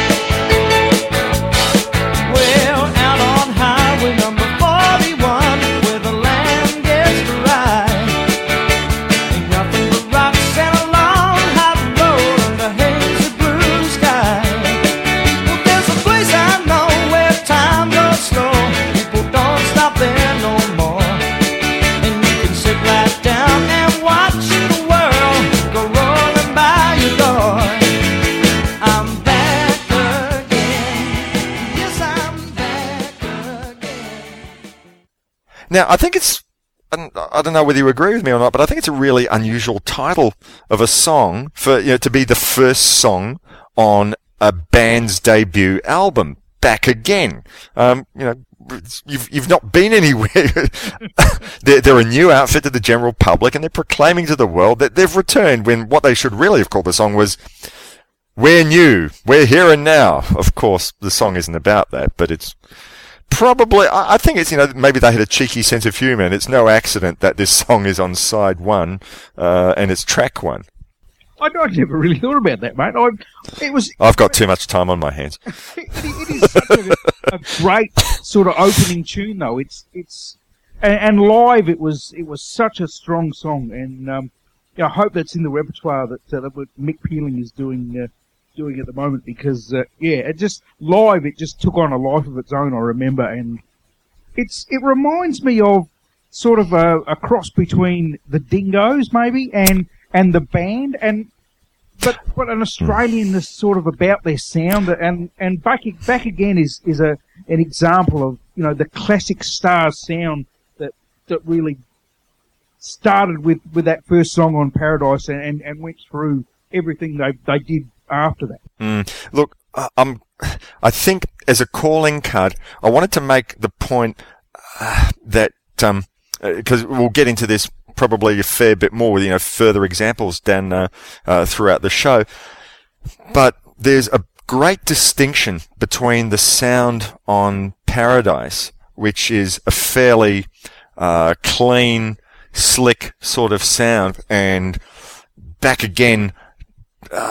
I, I guess on the album, I mean, the songwriting is great and the and the musicianship is fantastic, but um, the, you're really waiting for them to kick out, and until I guess Mal Eastick comes out with that uh, great guitar solo, it sounds like they're very restrained and it's very slick. But when they finally get to their second album, uh, Land of Fortune, it still probably isn't quite up to the um, the rawness that they exhibited as a live band, but it's certainly um, far less polished, uh, and I mean that probably in a good way. But that's not to take anything away from Paradise uh, as an album in terms of songwriting and musicianship, because it was all top notch. Yeah, it's interesting you say that, and and Stars are one of the bands where I, I you know I love their recordings, but they were very different to the band live. You, you, you, you, you're really, yeah, that's really an interesting observation because they were such a, a hard edge band live. Mm-mm. Um, look, one thing, so about this song back again, uh, Andy Durant, who was by the time of this album, he joined the band. He wasn't on that initial single that we played quick on the draw, but he joined the band and as I spoke about with, uh, Mick, um, he really liked writing a lot about a, a, group of themes that you know close to his heart, um, being in small towns and you know, his discomfort with big city life, and basically being on the road. He liked traveling, and you know, I, I asked Mick, you know, was this something that Andy liked to do? And he said, yeah, definitely. He was a wanderer at heart. Um, uh, and when you listen to, um, uh, I think there's a song which I don't think appears on either of these albums, but they recorded at the Andy Durant Memorial concert. We'll talk more about that later. Called Jive Town, and I get the impression that he was never really that keen on his hometown of Adelaide, and he did like you know like Paul Kelly um, wrote a rather you know disparaging song of uh, the hometown. It's it's a wonder that maybe that um, Mick would ever be allowed back into his hometown. Uh, and uh, we meant, we sort of alluded to this earlier, mate. And and Jive Town is indeed about um, about how Adelaide never really gave stars the, um, you know, the, I don't know if respect is the right word, but, you know, they didn't get the accolade when they came home to Adelaide that, you know, that they really, they, they should have had. Melbourne was, was so good to stars when they moved there and, and they were always, you know, I, I spoke to, to Eastick on my show quite a time back and, um, yeah, they they were they were absolutely perplexed that you know they, they couldn't draw a big crowd in Adelaide, and mm. and Jive Town was was sort of a, a reaction to that, and and and it was really you know that's you meant you mentioned Paul Kelly because when I, when I when I started doing my show, I was trying to find a tune about Adelaide that I could use as a theme song. And you were never going to use that one. And those two, the first ones that pop into your mind, they're not particularly flattering. No. No. So I thought, well, you know, it was it was a bit of a struggle. oh gosh, I, I, I could just imagine, yeah, you playing as your theme. All the king's horses, all the king's men could not drag me back there again. and I know Paul Kelly means that in a loving way. Oh yeah, well, so I'm, I'm sure he's been there back there many times. Um, so yeah, but look, in, in this song, I, I, I find it rather interesting. He, um, uh, ha- having said that, Andy writes in back again about continuously returning to his hometown after long stints of work, you know, always hard labor. You know, it's, it's a strange song, a strange theme. I think it occurs in a, you know, a lot of songs by, um, uh, by other songwriters. They always sing about, uh, doing hard labor. I can't ever recall a song about an accountant or a gynecologist packing it up to live in a small town, uh, the small town of his youth. But, you know, Andy's doing that here and there's there's some really nice use of uh, imagery in the lyrics. I love he you know he sings uh, or Mick sings uh, out on highway number 41 where the land gets dry. There's nothing but rocks and a long hot road underneath hazy blue skies. There's a place I know where time goes slow. People don't stop there no more. You can sit right down and watch the world go rolling by your door.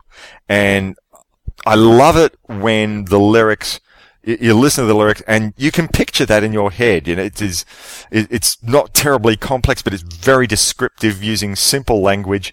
And yet, you know, the picture there, you can picture that hot sky. You can almost feel the heat of the sun. Um, and that, that's just one verse. it's a very Australian song. I mean, the whole album, it's a very Australian album. Uh, well, that, that's one thing that, that Andy Durant and, and, and all of the guys in Stars did very well, and, and not in a um, you know, in a um, uh, in a in a very credible way. They had there was an Australianness about them that was understated, and I, that's you know that's one of the things I love about the band and. And Andy in particular, his songwriting was very Australian, but you know he wasn't he wasn't talking about kangaroos and uh, no no yeah so yeah I, I, I agree really yeah, interesting. Well, I think it's become a lot more commonplace to write songs about the Australian experience, and certainly, I think Paul Kelly and Richard Clapton are two artists who've really um, gone and made that quite acceptable to do, as I guess did Midnight Oil. But I think for a time there was some matter of cultural cringe. But I mean, American songwriters have always written about uh, American hometowns, and um, it seemed to be you know, less so, but in the Australian experience. But then again, maybe my sense of uh, Australian rock history isn't isn't that strong. But it, it, seemed that until you know bands like the Dingoes and Stars, and then eventually you know Kelly and Clapton uh, came along, that it became like a, a rather common theme to write about the Australian experience. Well, it was. A, I think it was a time too, Morris, that you know the the the mid to late seventies, where you know when when for instance when you look back at at performances from you know the great Australian bands of the day back in the early Sunbury days, they were all playing covers. So you know th- things by a few years later had really taken a turn that Australian music, you know, had, had sort of come of age. I think it had you know bands in Australia were you know could write great tunes and didn't have to rely on on sort of copying other people. All right, look, before we go off this song, just wanted to make another couple of quick points, see where what you think. Um, once again, coming thematically to the lyrics about wanting to, you know, be somewhere a little bit more in, you know, uh, a small town, outdoorsy type of area. I compare this song in a way to a song that came a few years later, uh, musically a lot rougher and a lot rawer, but still lyrically, thematically similar. I'm talking about Cold Chisel's Bow River. Uh, you know, Ian Moss sings about, you know, just, uh, walking away from the job, pissing his money against the damn wall, um, getting, he's got a brand new set of tires and the next thing he wants to do is just go out to Bow River. And I, I think in the 30 odd years since he recorded that song, I don't think he can get rid of it out of his repertoire. But uh, I know, do you see, um, uh, you know, a link between those, between Back Again and Bow River, or am I just dreaming that? No, no, I agree, I agree. Mm. And as you said, you know, I, and, and I, I, I talked a little bit to, to Mal Eastick about, about, you know, the, the kind of guy Andy was, and, and you obviously did that with Mick. And yeah, it seemed to be a, a common thread that, that he did have that sort of, um, that sort of longing to be out, you know, out and about and on the road about him. And I guess a lot of musicians, that's fairly common thing, really, isn't it? Mm, certainly is. Um, and you mentioned Mal Eastick, and earlier on you were talking about his talking box. Um, that appears on this song, doesn't it? Yes, and and again, just hot. And uh, I guess the the thing that, that too, there's this first tune on Paradise, although um, quick on the draw and the second single, Winning Hand, were such strong guitar songs from Mal Eastick, but the, the interplay between Mal and Andy guitar wise, and back again is a classic example where they work so well together. Andy is a very different guitar player to, to Mal, but they just seem to, to bring out something in each other that just works so well. And it reminds me a little bit, I'm not sure if you're familiar with a band from, from the States from the 70s called Firefall. No, I'm not. Sort of a thinking man's Eagles. Okay. and and they, they sort of have that feel to me about them. They they they sort of crossed into a little, you know, had a little bit of a country feel about it, which I which which stars didn't have in those those those couple of early singles. Mm, okay. All right. Uh, let's move on. Um, I, I, I, was saying to Michael earlier on because we've got two albums to get through. I don't think we're gonna we're not going to tackle every song off both albums. And actually, there's a third uh, record that we're going to uh, bring a couple of songs off the Andy Durant Memorial concert that I spoke about with uh, Mick Pealing. Um, so we'll, we'll probably you know, we'll just go through our favourites of uh, both of these albums. So we'll go to um, the third track on the album, which is actually the title track of the album. This is Paradise. Books and never did very much for me. Soul searching questions whose answers I never see. Long winded madness spoken in reverent tone. I'm glad I got out of there while my mind was still my own. Factory labor just ain't my cup of tea. It left me colder than the heart of the landlord who came after me. He put me on the street with nothing but my feet to get me out of there, start it all again, complete. Paradise, oh paradise, come to me, take me from this world of mine, set me free. paradise, oh paradise, come to me. Now, when they were doing the Andy Durant Memorial Concert, this song was sung by um, Australian singer Renee Geyer, and um, I've I got to confess I've been very very fond of her version. Uh, I, I like what uh, Mick does with it, you know, in the original uh, al- uh, version on on the album on the Stars album, but um, I think Renee Geyer really nailed it. Indeed, I, I absolutely agree. She did make it. Uh, she did do a great version of it, and and um, and I recalled after having a look at the liner notes of the, of the LP when I knew we were going to do this that um, a band, a couple of ladies from a band called Cheetah were the uh, were the backup vocalists. They were, yes. Do you remember them? I do, and I think I can't remember what TV show I saw it on, the Don Lane show or something. But yeah, I, I, definitely remember seeing uh, Cheetah on uh, on the Idiot Box and, and performing away. And oh, don't know, don't know. They're, they're bound to be on YouTube. A lot of assets in their favour, put it that way. oh, I, I, I was, I was. Uh, you're, you're talking about their their tonsils, their respective tonsils. Indeed. Yeah, of course. Um, and for those of you overseas who don't know why they were called cheetah, look up a YouTube clip and look at their sense of uh, their, their dress sense, and that might give something about you know dots, polka dots, and stuff like that in in tight fitting suits, jumpsuits, or something like that, as I recall. They, they did disappear, didn't they? I wonder whatever happened to them. Mm, no idea. Oh, probably doing session work or something like that. Who knows? Um, but uh, yeah, so this this song Paradise, um, it definitely evokes a sense of wanting to be somewhere other than where it, you know he is, uh, and really one gets the feeling that um, Andy didn't belong to the 20th century. You know, rock and roll aside, he obviously had a love of rock and roll and that, you know, that great 20th century art form. But that aside, if he's not wanting to, if he's not writing about wanting to, um, to leave the rat race, he's writing about 19th century gold prospectors or traveling on a boat down a river. But we'll get to those songs eventually. Um, but in, I don't know. You'd never think that you could compare, you know, uh, stars to the Ramones, but um, you know, the lyrics in Paradise, you know, books and schooling never did much for me. Soul-searching questions whose answers I could never see. Long-winded madness spoken in reverent tones. Glad I got out of there while my mind was still my own. I mean, you know, this is basically the Stars version of Rock and Roll High School. Indeed. I never thought about it like that. And uh, this is the song, I guess, that I, my, at the time, the, the the song on the album that I really struggled with because I was, you know, loved the first two Star singles so much, and they were they were quite, you know, very rocking tunes. And this this song was so different.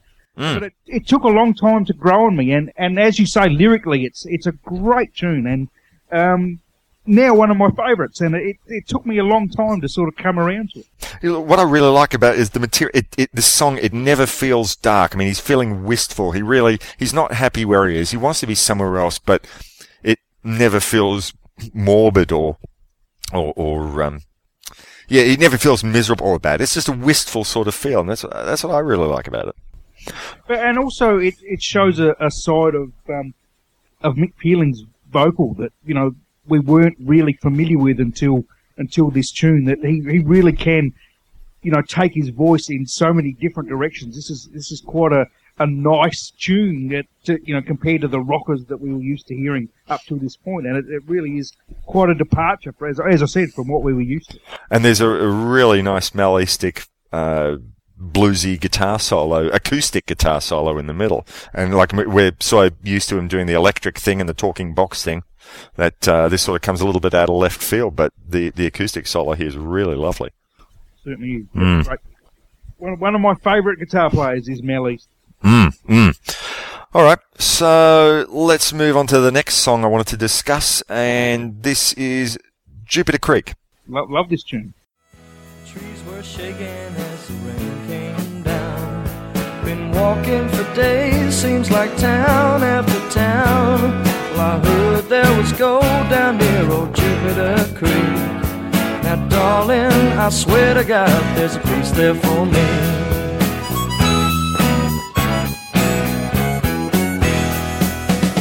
Bought me a claim, had to make it my home. To make ends meet, I sold everything that I owned. And I got me a partner, old Jim was his name. From dawn to dusk, we worked that hole, each day was the same. There's gold in the high country. I've seen it shine with my own eyes. I know it's there just waiting for me. And it won't be long till I'll be coming home to you. Yeah. To you. Now, like a few of the other songs that appear on Paradise and on Land of Fortune, this is a story song. Um, and I'm going to keep sort of referring a bit to the Andy Durant Memorial Concert. When they covered this song, it was done by Broderick Smith, who um, we spoke about a few episodes ago with his uh, Broderick Smith's Big Combo album. And um, he, so he was a good friend of the band, and uh, Andy Durant, uh, you know, did some co-writes with Broderick Smith for that album. Um, obviously, the, you, you mentioned the Dingoes before, so that's obviously where they had that affinity with them.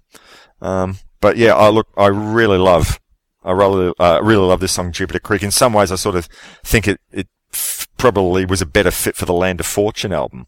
Um, but um, I really like this. This tells the tale in the first person of uh, a guy who's left his wife and home to go on a gold prospect, convinced he's going to strike it rich in no time, uh, and that he's eventually going to come back to his wife, uh, you know, a wealthy man. Instead, his digging partner drowns, and the protagonist wastes three years of his life without any success. Yet he's still, you know, insanely convinced that there's a piece of the action reserved just for him. Um, you know, it's a, song about uh, obsession, um, but just all set to this, you know, uh, country-ish, uh, uh, country folk ballad. I don't know, but just part of the really great storytelling tradition. And and maybe uh, Gold Fever, the tune on Land of Fortune, is the is the um, is the sequel to this tune. But Jupiter Creek is actually uh, a, a tune very close to my heart because Jupiter Creek is actually a, a real place, spitting distance from where I'm sitting at the moment. Really? In, indeed, and and and it's such a romantic song that sort of for me conjures up visions of, of gold, you know, the gold rush in Australia, places like Ballarat, etc. Jupiter Creek is the tiniest little speck. it's just a tiny little hole in the ground in the bush in the Adelaide Hills. There is literally nothing there. One little gold mine that I think did absolutely zero. And I've, I've, it's there's actually a a reserve there that you can and where and and it's interesting that the uh, the gold mine is is flooded and it's a it's it's a small lake. So uh, Okay. yeah, you can actually visit Jupiter Creek. There you go. How about that? We should probably put together a list of all the locations of um, uh, you know places mentioned in, in rock and roll songs, be they you know in Australia, be they in you know, other parts of the world. Actually, this is, this is a good thing. I'm going to start up a um, topic of discussion here, folks. Um, tell us, you know, send send a, an email to uh, the Love That Album program or put something on the Facebook page uh, saying if there's any great rock and roll songs that mention a place that you've been to, an unusual place, not necessarily, you know, like a major city can be anywhere small, like you know, Jupiter Creek. You've been to Jupiter Creek? Let us know. Um, I could, I could start a, a whole new um, a whole new industry in the Adelaide Hills of uh, stars related tourism. Yeah, yeah, that'll be a big one, I'm sure. I'm sure. Um, I, just one other point I wanted to, to make about this. In, in a way, this film reminds me, oh, sorry, this song reminds me of, um, the Humphrey Bogart film, The Treasure of Sierra Madre. I'm not sure if you've seen that one, but, um, uh, although mind you, they really did strike it rich, but that was more of a story about greed. So maybe I guess it's not that much related, but I, I guess the character in that film, the, the, the Humphrey Bogart character and, you know, the character in this song become obsessed with the idea of gold. And there's this great line, you know, he sings, there's gold in the high country. I've seen it shine with my own eyes. I I'm sure it really hasn't. This guy is just so obsessed. He's so absorbed. I'm going to dig. Yeah, yeah, I know it's there. I've, I've, I've seen it. I think he's just trying to convince his wife in his letters back home. Yeah, yeah, don't worry. It, uh, I'll, I'll be coming home really, really soon. I've just got to hang out here a little bit more. I've seen it with him, but I somehow doubt that he has. He's just a little bit obsessed. All right. Okay. So we're going to go to, um, well, this is actually the song that first drew my attention to, well, maybe not first drew my attention to stars, but the first thing that I, I liked Quick on the Draw when it came out, but this was a song that convinced me that this was truly a great band. Uh, and I don't know, I guess for anyone our age, you'd say, rem, uh, can you remember one song by Stars? I think this might be the one, and it's called Mighty Rock.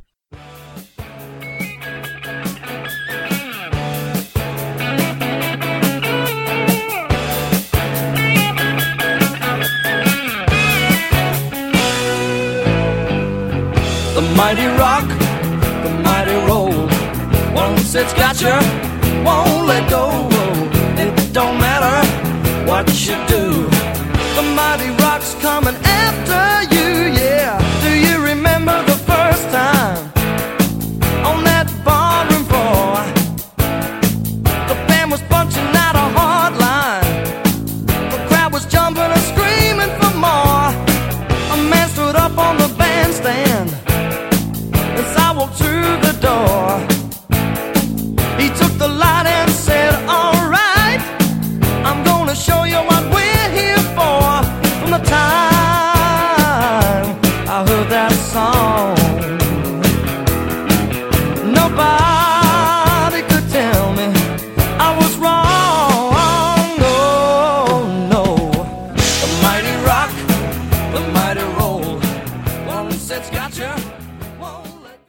Now, I, I guess I don't have too much to say about this one lyrically, but on the other hand, it's, you know, as I said, it's possibly the most, what they're remembered for, so, you know, it's not one to ignore. And it, but it really is a great rock song. And actually, I, after I was making my notes about this, and I thought, well, it's, it's a self-referential rock song. That is, it's a rock song about rock music. So I went and put a, um, I went and put out a, like a, a, a shout out on the Love That Album Facebook page and also I think on the Tough Tits Hot Licks Facebook page asking people to come up with any songs that they could think of, rock and roll songs that were about rock and roll. And actually got quite a long list of uh, responses, at least on the Tough Tits and page.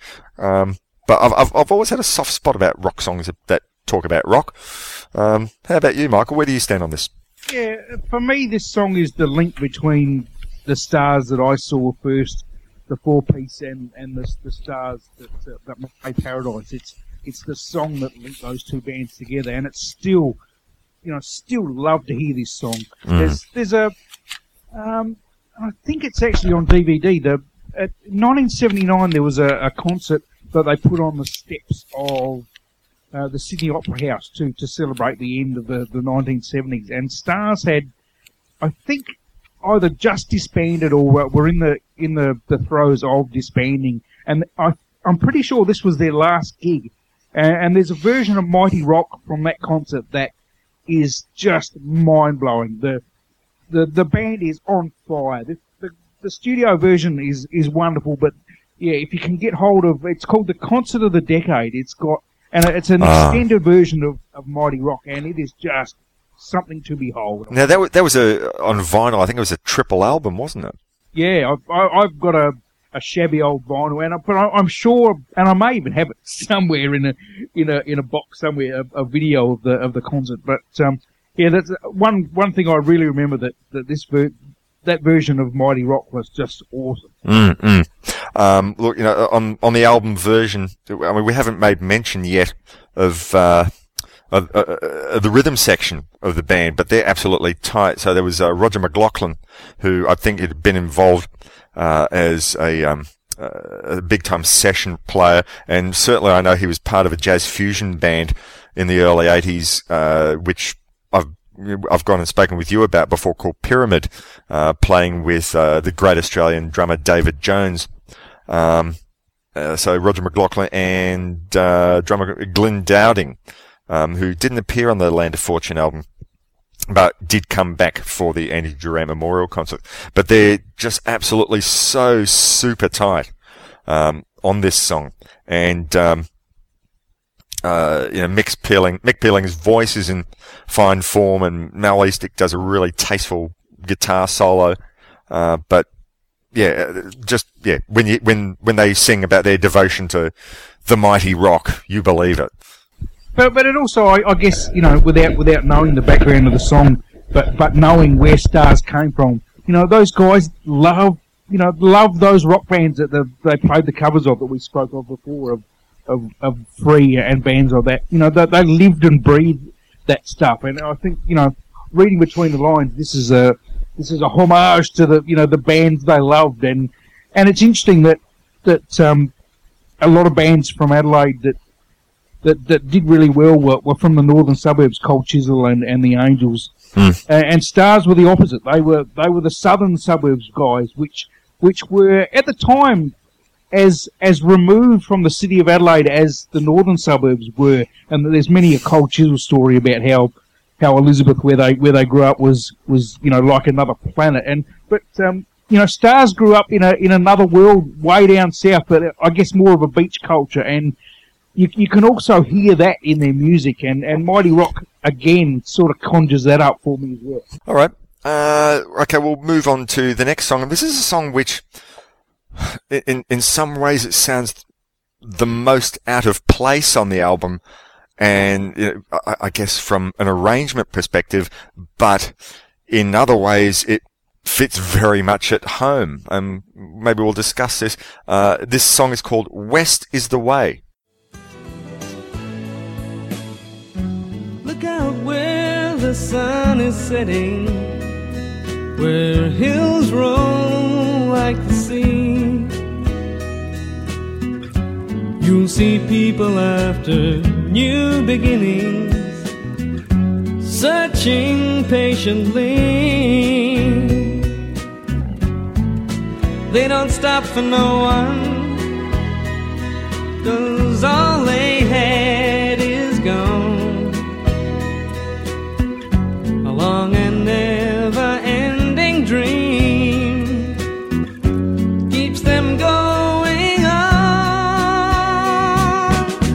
West is the way, north is the thunder, east is what we're running from. South is the sea where we go under. West is the one. West is the way. Now, the reason why I sort of mentioned that it sounds like it doesn't quite belong is it's got a string section. Indeed.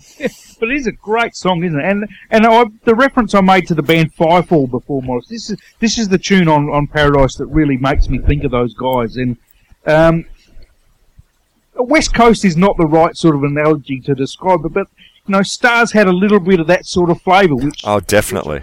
which which uh, you know seemed to come to the band when Andy Durant joined the band, which you know may may be a coincidence, but um, you know uh, you may you may well know you know you're the lyric man in in uh, in this uh, in this partnership, mate. and but lyrically this song is one of the you know I, the chorus in this is just magnificent. Uh, look, uh, I, I, I love, um, uh, well, I'll, I'll talk a bit more about the music first, uh, w- with the arrangement. I, I love the little, uh, overlays of slide guitar. It has, this is su- such a subjective term and I like to use this a lot and I can't quite pin why it is, but it, this, the slide guitar, especially at the beginning of the song, has what I call that summer feeling, or sorry, the, the summer shimmer.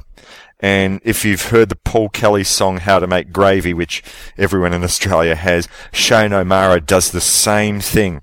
He has, with his little bit of slide guitar, has that summer shimmer. Does that make sense? Maybe you've heard, like in the song Summer's Almost Over. It has that. Absolutely, it, for for me it's that sound is um, you know anywhere from from Broome in, in northern Western Australia across Darwin to to far north Queensland. It conjures up instantly that feeling of, of the tropical part of Australia. And you know what? I've never even been to those parts of Australia, and yet I can completely understand that. You need to get out more, my friend. I do, I do. Uh, but you know, Melbourne has everything. What do I need to move out of Melbourne for? spoken, spoken like a true arrogant Melburnian.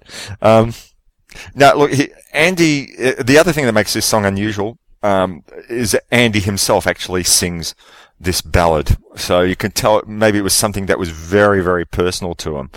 Uh, you know, he he overlays with the strings towards the end of the song, but it's it's not done like a Mantovani thing. It's not over the top. It's very, very tasteful. And in a way, I see this song maybe as a, a sequel to Jupiter Creek.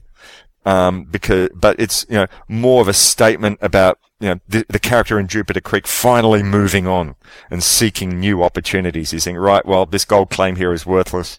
Right, west is the way. That's where I got to go. I'm, I'm leaving that place that's a, a, a spit away from Michael Persh's house, and I'm going west. For, Uh. for me, mate, it's it's also a very, um, it, it sort of captures a way that that we in Adelaide think about the rest of the country because being being situated in the, in the middle of the country, you know, uh, the lyric, the the chorus as I alluded to before, um, you know, north is the thunder. So we, we think of, of Darwin as, you know, where, where you go to, for that, you know, that, that really sums up Darwin for us. And, and east for us is, you know, the craziness of, of Melbourne and Sydney, which compared to Adelaide, you know, is, is big business and, and big city. And, and west in South Australia from, from, from Adelaide to Perth, there's a, there's a great deal of nothing. Really, you know, it's a very Adelaide centric song without actually saying that. And, and yet, you know, there's the line, east is what we're running from, but east was where stars ran too. Absolutely. Well, you know, that's showbiz. Uh, look, I, and I think I don't mean this in a negative way, but uh, I, I, well, look, I mean, I'm not the world's greatest LRB fan, but this song would not have sounded out of place on an LRB album, and uh, I can totally hear Glenn Shorrock's voice all over this. Um, uh, it's, I don't know, it, I, I wouldn't necessarily, maybe it's a, a teeny bit saccharine, but not too much. But I think certainly like Andy's heart was in the right place. Um, but uh, yeah, look, it's it's a great piece of uh, songwriting, I think. Oh, indeed. And it's funny you mentioned the Ruban because um, I think it might have been quick on the draw. I, I, my my battered old 45 is out of reach, but but Ric Formosa, who was uh, for a time lead guitarist in Little River Band, had a lot to do with with stars in the early days. Indeed, I think uh, Beeb Birtles might have even produced the Paradise album. I don't actually have it on me, but um, I think Beeb Birtles certainly produced Quick on the Draw. Yeah, so you know there was you know, quite a bit of um, Little River Band influence, and um, yeah, that you, you can hear that. All right, let's move on. Um, this is the final song I want to discuss from uh, Paradise, unless you have any others that you want to discuss. But um, I wanted to make mention of "Song for the Road." Great tune.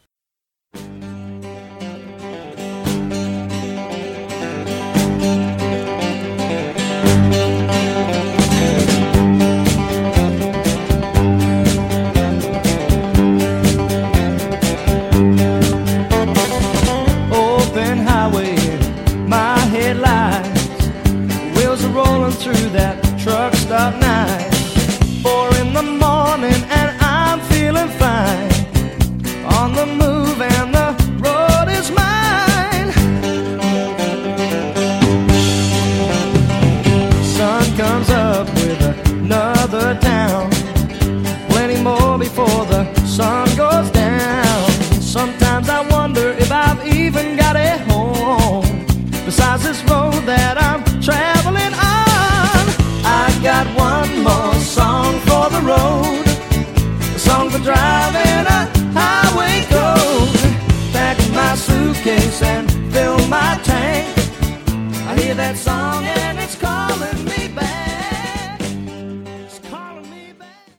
Now, I've got to admit, this is not a song that I initially cared for because I, I never counted myself as a big fan of you know, old style truck driving country songs. But, you know, yet I've really grown to appreciate it over the years.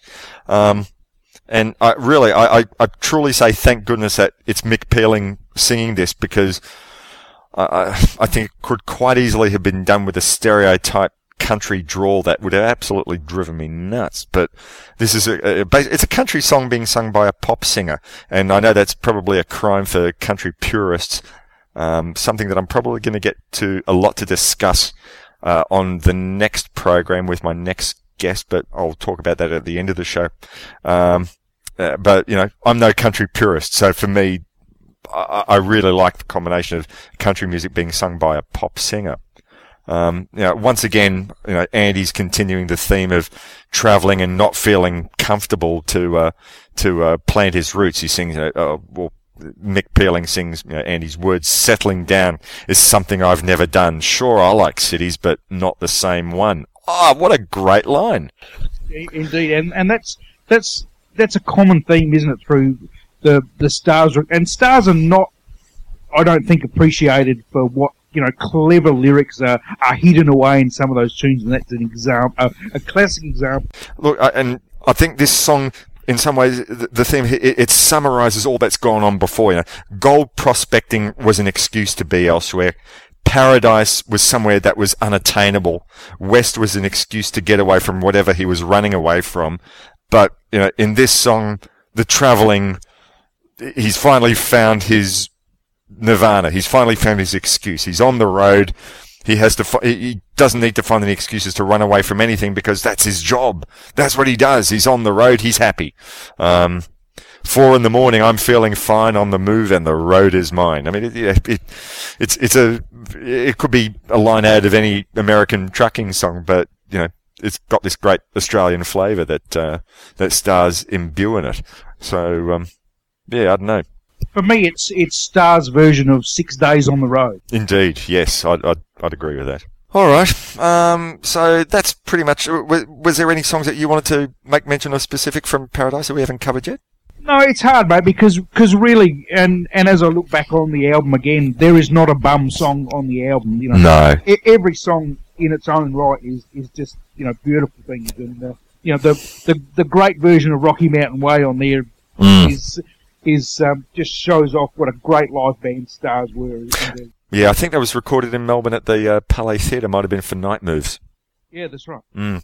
Um, okay, so actually, I should possibly mention for um, anyone, well, any locals as well, but anyone overseas that you could probably, if, if you like what you've been hearing on the show tonight, uh, the albums I think were re-released on CD. I think back in 2010. Um, I'm not sure if they got the remastered treatment because you know my copies are um, quite old. Uh, but um, yeah, they are definitely still in print. You probably pick them up quite cheap. I think about ten or twelve dollars, ten or twelve Australian dollars. So um, get online and search them out if you like what you've been hearing, and I certainly hope you do. Uh, so yeah, all right. So we'll now uh, head on to uh, their second studio album, Land of Fortune. And as I mentioned earlier on, this album is uh, you know, a bit less slick in the production. It's, you know, a little bit, I wouldn't say rough, because it's certainly not rough. So it doesn't sound like 1157, their, their uh, live album, but uh, they've, um, they've taken some of the sheen on. Oh, oh, sorry, start again. They've taken some of the sheen off. And it's really, I think, to the song's advantage that they've, that they've done this. So the opening song on the Land of Fortune album is the title track.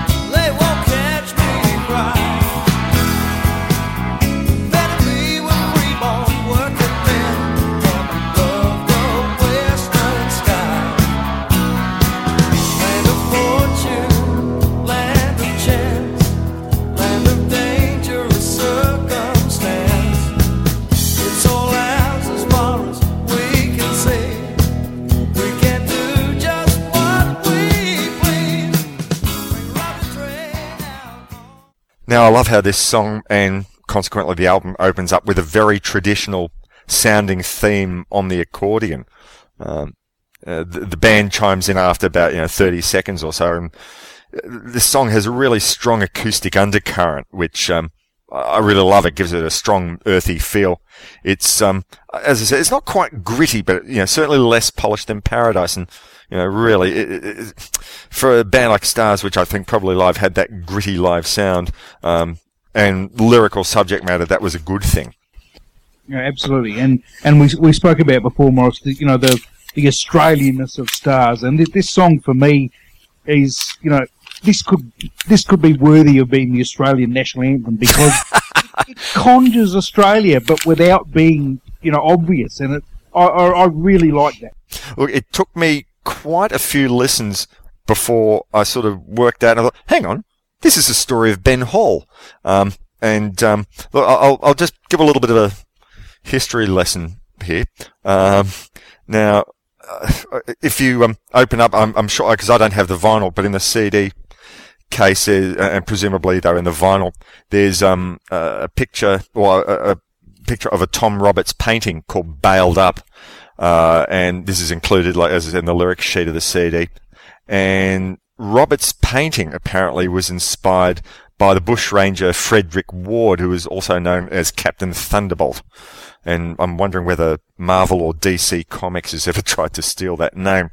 Uh, Captain Thunderbolt, aka he was you know, the gentleman bushranger, and he'd started out stealing cattle and horses you know, before getting arrested and thrown into prison, and then becoming a full-blown bushranger. And, and um, I think Tom Roberts had been living in in the area, or, or certainly was doing some painting in the area where um, Captain Thunderbolt had originally been, um, you know, working, uh, you know, before before becoming a uh, a cattle thief, and um, use that as an inspiration for this uh, great painting of his.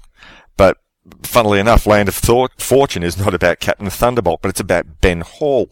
Um, now, the other really big song um, about Ben Hall is the Australian folk ballad, "The Streets of Forbes," and I remember telling a a friend who was you know very traditional in his musical outlook, Australian folk music outlook, that I was really very keen on the weddings parties, anything rocked up version of uh, Streets of Forbes, and he said that was sacrilege.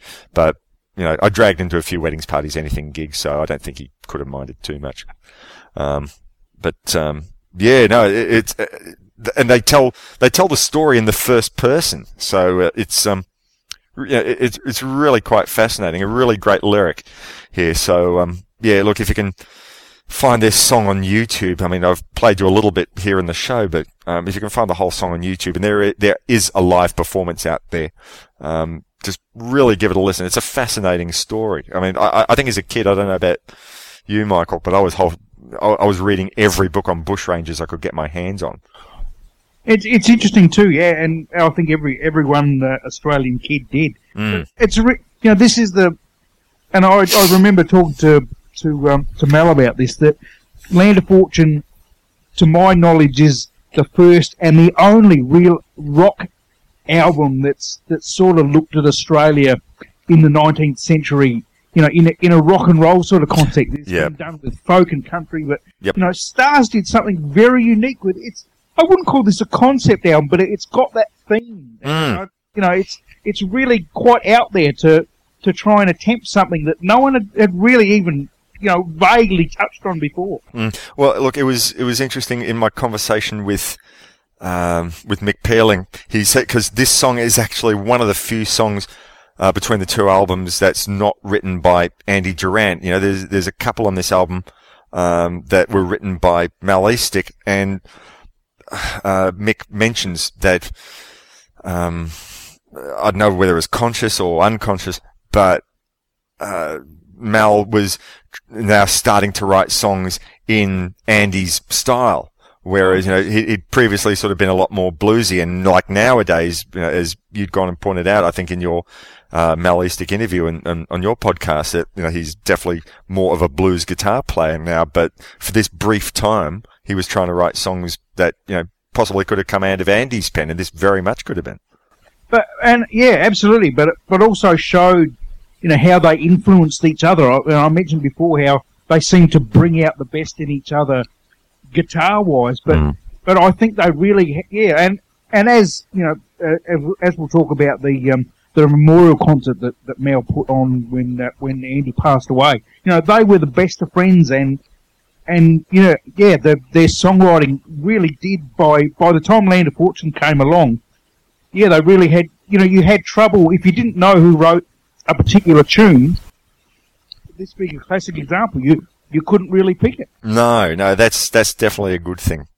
Um, I, I remember having this conversation. This is you know, completely different band, but um, I remember being sent uh, an advanced copy of uh, uh, the the, the final studio album by the Ice Cream Hands called "The Good China" a few years back, and I had no credits listed there as to who wrote what, and uh, Chuck Jenkins, and that, another great band that came out of Adelaide and went to Melbourne, and Chuck Jenkins was usually their chief songwriter, but by the time of the final album, all members of the band were writing songs, and really they they had this common mission, and you didn't know who had written what because basically you know Chuck Jenkins had been such a strong songwriter and had set the path for where they should go that they all basically sort of fell in that in that um, into line with his songwriting style and, and it sort of worked to their advantage I think and and yeah you're you're, quite right you know Durant and Pealing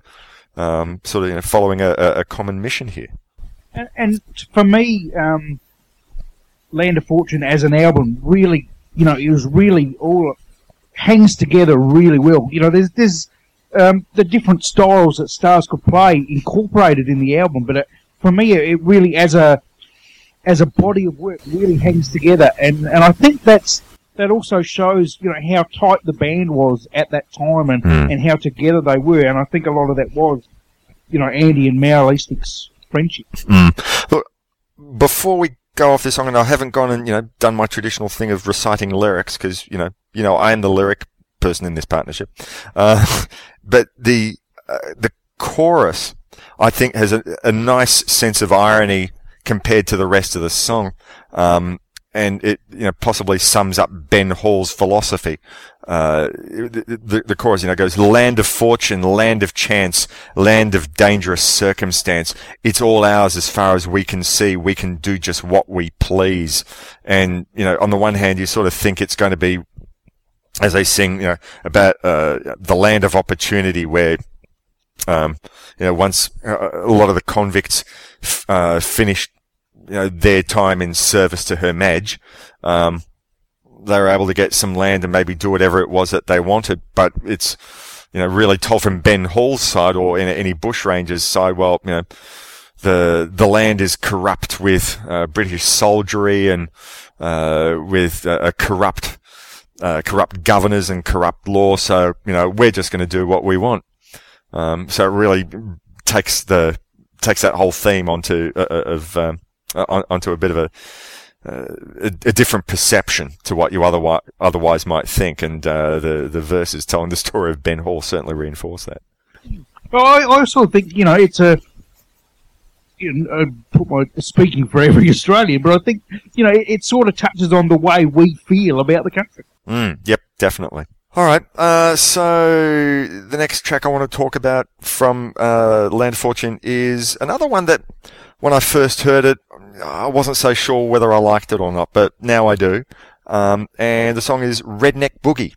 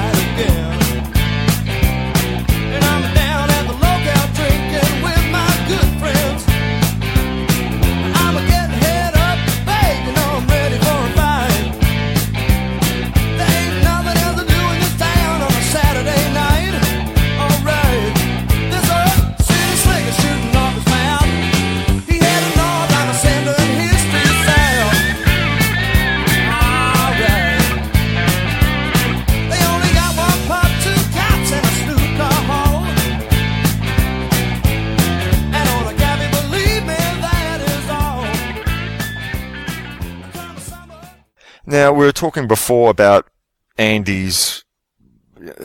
I mean, you know, his uh, feelings about Adelaide, which were not necessarily always complimentary. But do you reckon that Redneck Boogie is about Adelaide? I, I've really never thought about that, mate. I, I, I've Redneck Boogie is probably one of you know up there with one of my maybe three top star songs. Okay. The the simple reason that Mal Eastick's guitar playing just kills in this song, and I Hmm. I love it so much. You know, I find it hard to get past anything else. and for me, this is a, a follow up to Winning Hand, which was the second single, and Okay. you know, just great guitar playing, and uh, you know that's still what I love about this tune. About this tune, I've I've never really thought about it in a deep and meaningful. way. Yeah, well, I mean, you know, here he is. He's singing. I mean, uh, Skyhooks tackled a similar thing with their song Saturday Night, didn't they? You know, um, you know, they're singing about you know a group of guys. They're bored. They're just driving around town, and, yet I get two different impressions of it because you sort of get the feeling you know it's about small town guys um, who uh, happy to be cruising around and ready to get into a fight and someone looks at them the wrong way, then they're going to be, as Mick sings, cruising for a bruise. And, um, you know, he sings, uh, there's a city slicker shooting off his mouth. He's finding north. I'll be sending his teeth south. Um, Great line that is. yeah. Um, uh, but uh, the song musically has a bit of a, you know, a real swagger, a real strut, uh, a country boogie feel, a bit of a guys will be guys song. And yet there later on in, in the song, he throws in that line where you sort of, oh, does he, is he happy where he is? He says, yeah, we're just cruising around. We're trying to find the first way to leave this town. So, yeah, I don't know. It's a bit of a contradictory thing. The first half, you get the impression he's happy, you know, being the big fish in that town. And then, but, you know, you think, well, but you know what? I'm not really that happy and I just want another chance to move out. So, you know, Andy's feelings about traveling just coming right bubbling back up to the surface again. Mm, absolutely. And and I'm I'm amazed that no country Australian country artist hasn't picked up this song. Right? You know, I can see Lee Kernaghan or Cassar-Daley or someone doing this song. You know, it's it's just it's really got and again ahead of its time. You know, Australian country music in I guess the the 80s and and from then on really changed and took on a more of a I guess you know, got away from that traditional country and western sound and had a rock sound and and you know this this song would fit into that perfectly. You know, I'm I'm amazed no one's covered it, or to my knowledge, no one's covered it.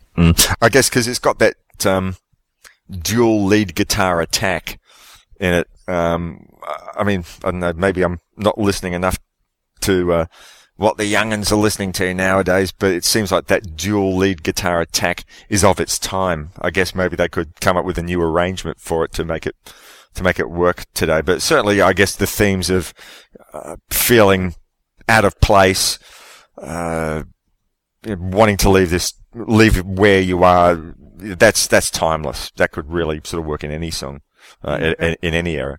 And and for me, I guess our you know our, there's the, your part of the world hasn't really got the outback sort of places that South Australia has got, but you know the the small one horse towns out the you know way out in the desert in South Australia. This really conjures up sort of you know images of those places for me. Mm-hmm. All right. Uh, so the next song I want to talk about is um, yeah, definitely one of my very very favourites, and I'd be surprised if it's not one of yours. It's uh, "Last of the Riverboats."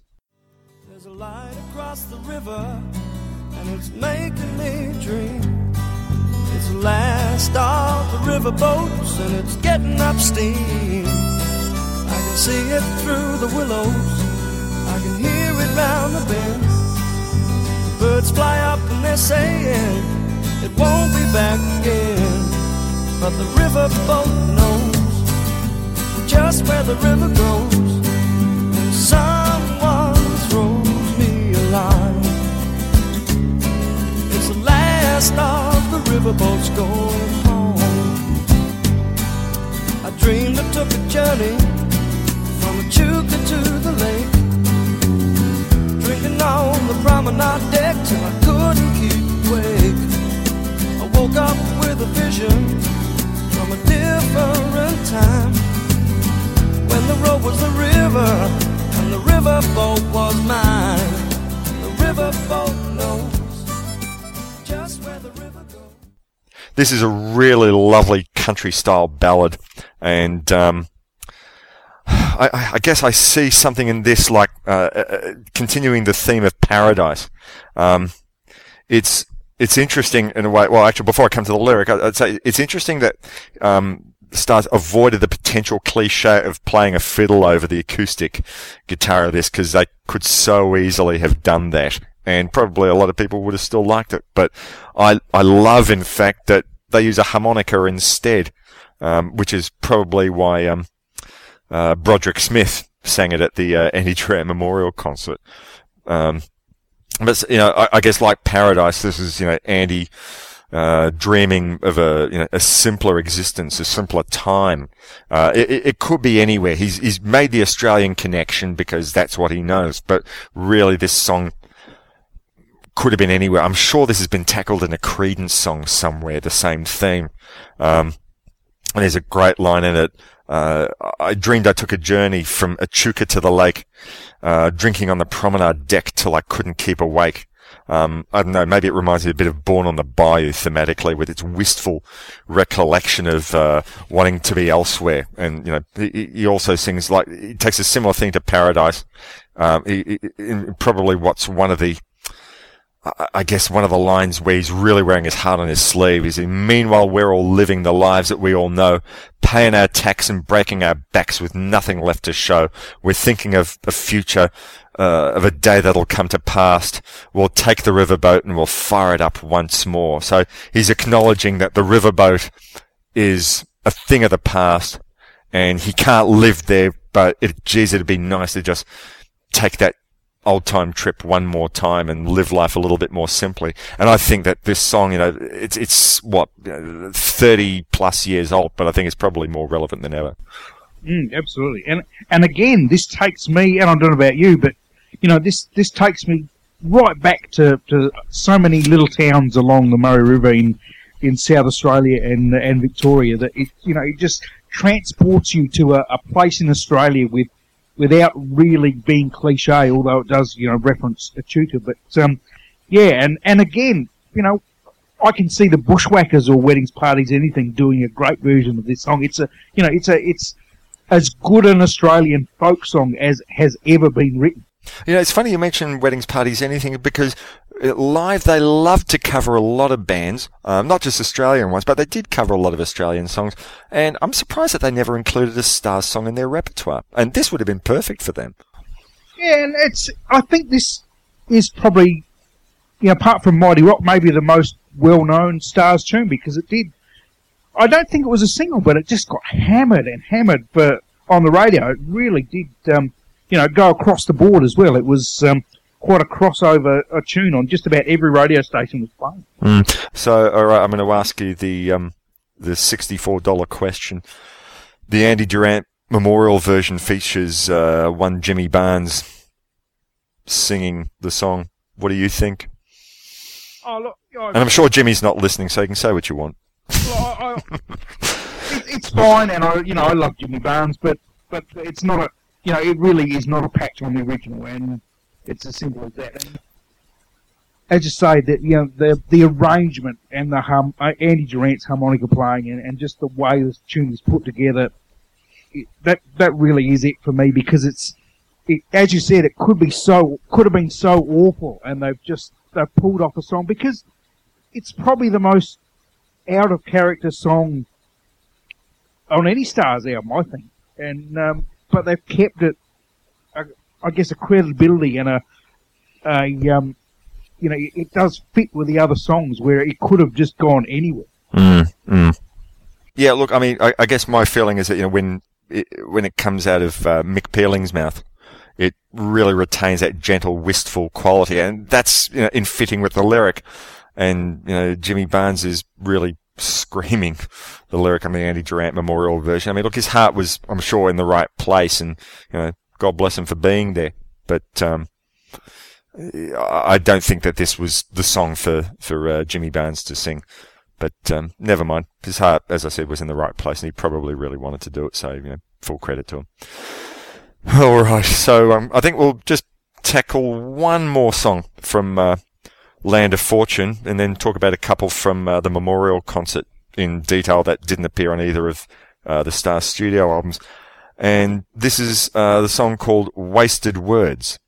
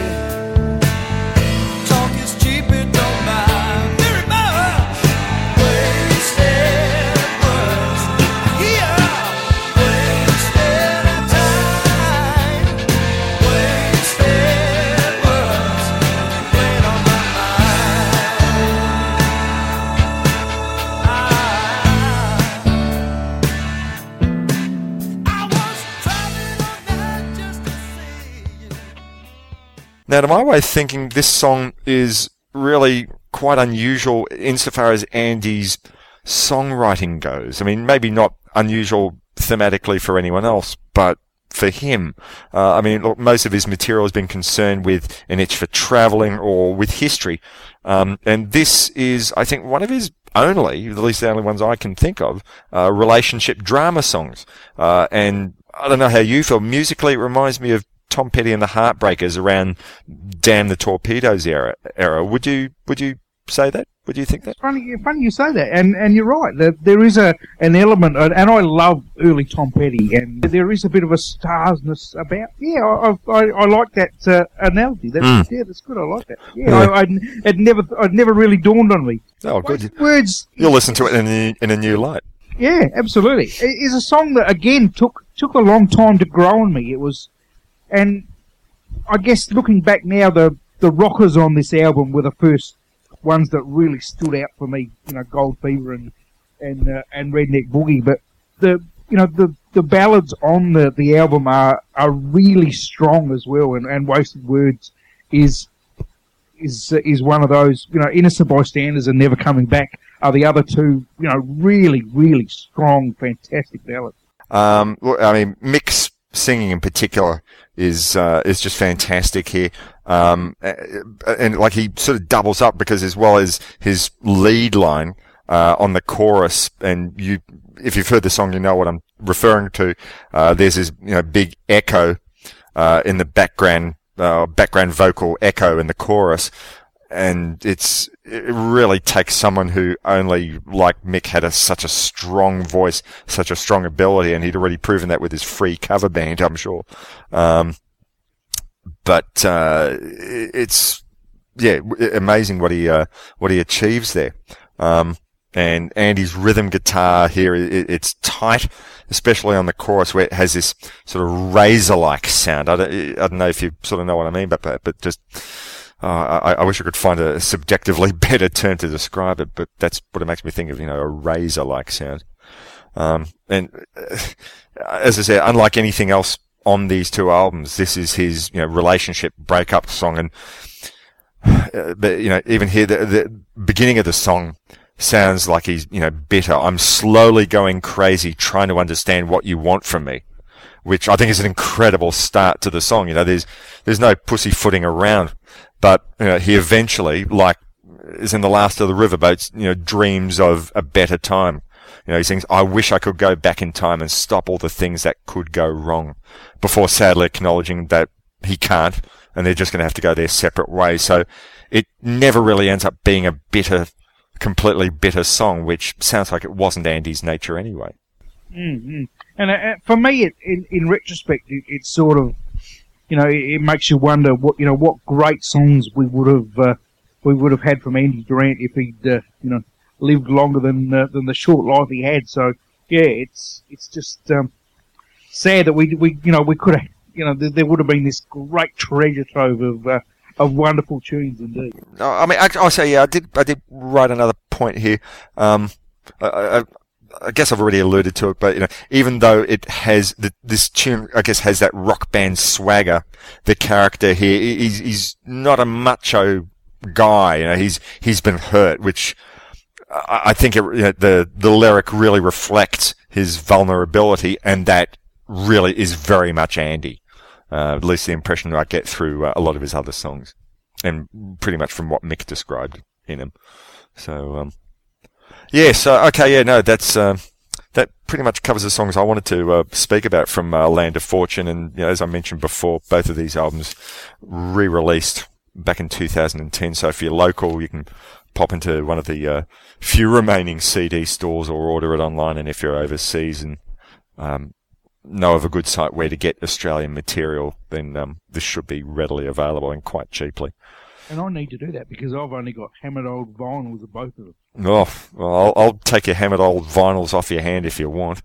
Uh, um, uh, okay, so as I mentioned before, I wanted to talk about a couple of songs from the Andy Durant Memorial Concert. I mean, most of the songs were just like uh, these, you know, the cream of Australian music at the time uh, doing their versions of uh, their favourite songs from the two Star Studio albums, but they also included uh, you know, a, great cover of uh, "Knocking on Heaven's Door." I don't know whether that was tastefully done or not, um, but um, but yeah, two at least two or three originals that had never made it onto Stars albums, and the first one of those originals I want to mention is a song sung by Broderick Smith. It's called Ocean Deep. I turned my back on fate, but I didn't have much say. You can't ignore the future if it's blowing away. And I threw out a lifeline and prayed that it would hold. Then I worked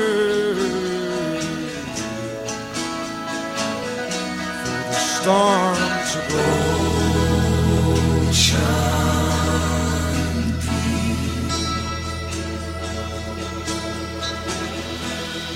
Time and won't let a sailor sleep. Ocean.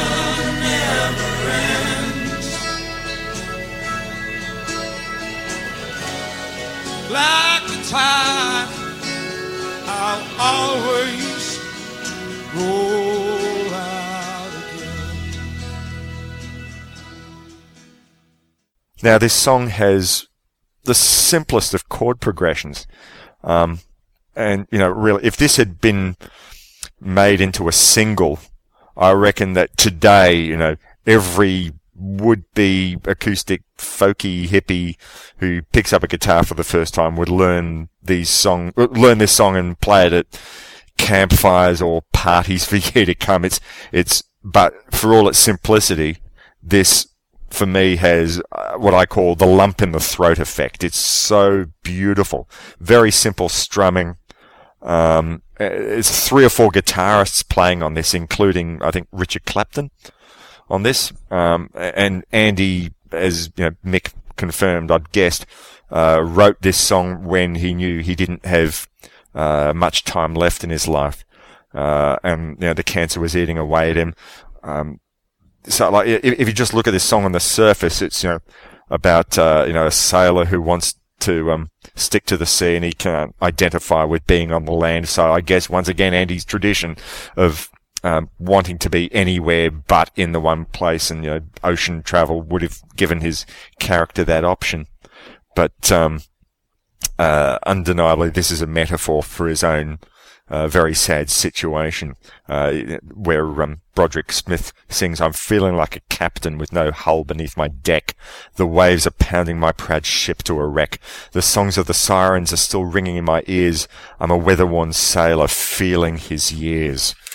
Um, yeah, lump in the throat. What did you think the first time you heard this? yeah, it's Is this one that does it for you? this this this one really stuck out from the from the concert album for me, and um, as you say, it's it's a simple tune, but it's it's such a wonderful tune, and it's in only only recently, only a few years ago, the um the con- the DVD from the concert was released, and it, Yes. being able to actually watch it, not just hear the um you know I, I saw it on television and I, and and it's been re- replayed occasionally, but um yeah, to actually, to actually be able to, you know, watch it at your leisure, with that the song really sinks in. But um, yeah, it is a uh, a wonderful tune indeed. One, Mm. Yeah, certainly one of the highlights of the uh, of the album. I think so. And, and uh, yeah, Broderick Smith really does a great version of it. Look, he's still doing it live, I believe. Uh, if you uh, if you go onto YouTube, has um, uh, a, film clip of Broderick, um, uh, you know, looking like he looks now. I think you know, fairly recent, and he's still doing the song. Um, so it's obviously some uh, a song that really, really touched him, uh, as I'm sure anyone who heard it. And Mal Eastick's first solo album, The Southern Line, has a, a great version of it as well. Oh, great! Oh, look, I'm gonna have to track that one down. That's it's just so beautiful. Um, I just want to mention another couple of lines of lyrics um, that you know really nailed it for me, where I knew this was about his situation. Um, you know, he, I, think you know, so. There's this line where he writes about probably where he was first starting to get treatment. I threw out a lifeline and I prayed that it would hold. Then I waited for the storm to go. Um, and then probably when he realizes it's not, the treatment wasn't going to work, he sings, as long as there's an ocean and a strong steady wind, I'll sail the sea forever. No land can lock me in. I mean, that's a brave lyric. That's someone who realizes, well, you know, the cancer might have gotten my body, but I'm not going to let it overtake who I am. I'm not going to uh, be gripped with fear. I'm just going to continue to write songs and I'm going to continue to, you know, love my loved ones and live the rest of my life the way I, the best way I can. Yeah, it's. I, I guess. Yeah, it'd be interesting to, to have, you know, someone's opinion that, that didn't know the background of the song. It, it's hard to sort of get that out of your mind, isn't it, when you Mm. know uh, about Andy and what happened to him and, and how the song was written. But it's yeah, it would be interesting to see how that would, you know, it's to me uh, just on a, you know, without knowing that, it's just, it's just a, as you said, such a beautiful tune. So have you gone and played this for, um, for your kids? No, I can't say I have. Well, there you go. You, you got an opportunity to play it to someone who has no background, has no history with stars. Play them just this song. See what, and I'll, I'll do it for Max tomorrow and see what he thinks, and you know, we'll compare notes. you seem enthralled with that idea. No, no, that's a good idea. Oh, yeah. to, to to pin down my children at the moment is, is a bit of a challenge. Ah, around well. somewhere. Okay. All right. So, look, the final song I want to talk about uh, uh, tonight, um, also from the Andy Durant Memorial Concert, and definitely Blind Freddie could see that um, this is about Andy writing about his last remaining time. Uh, is a tune called Solitaire.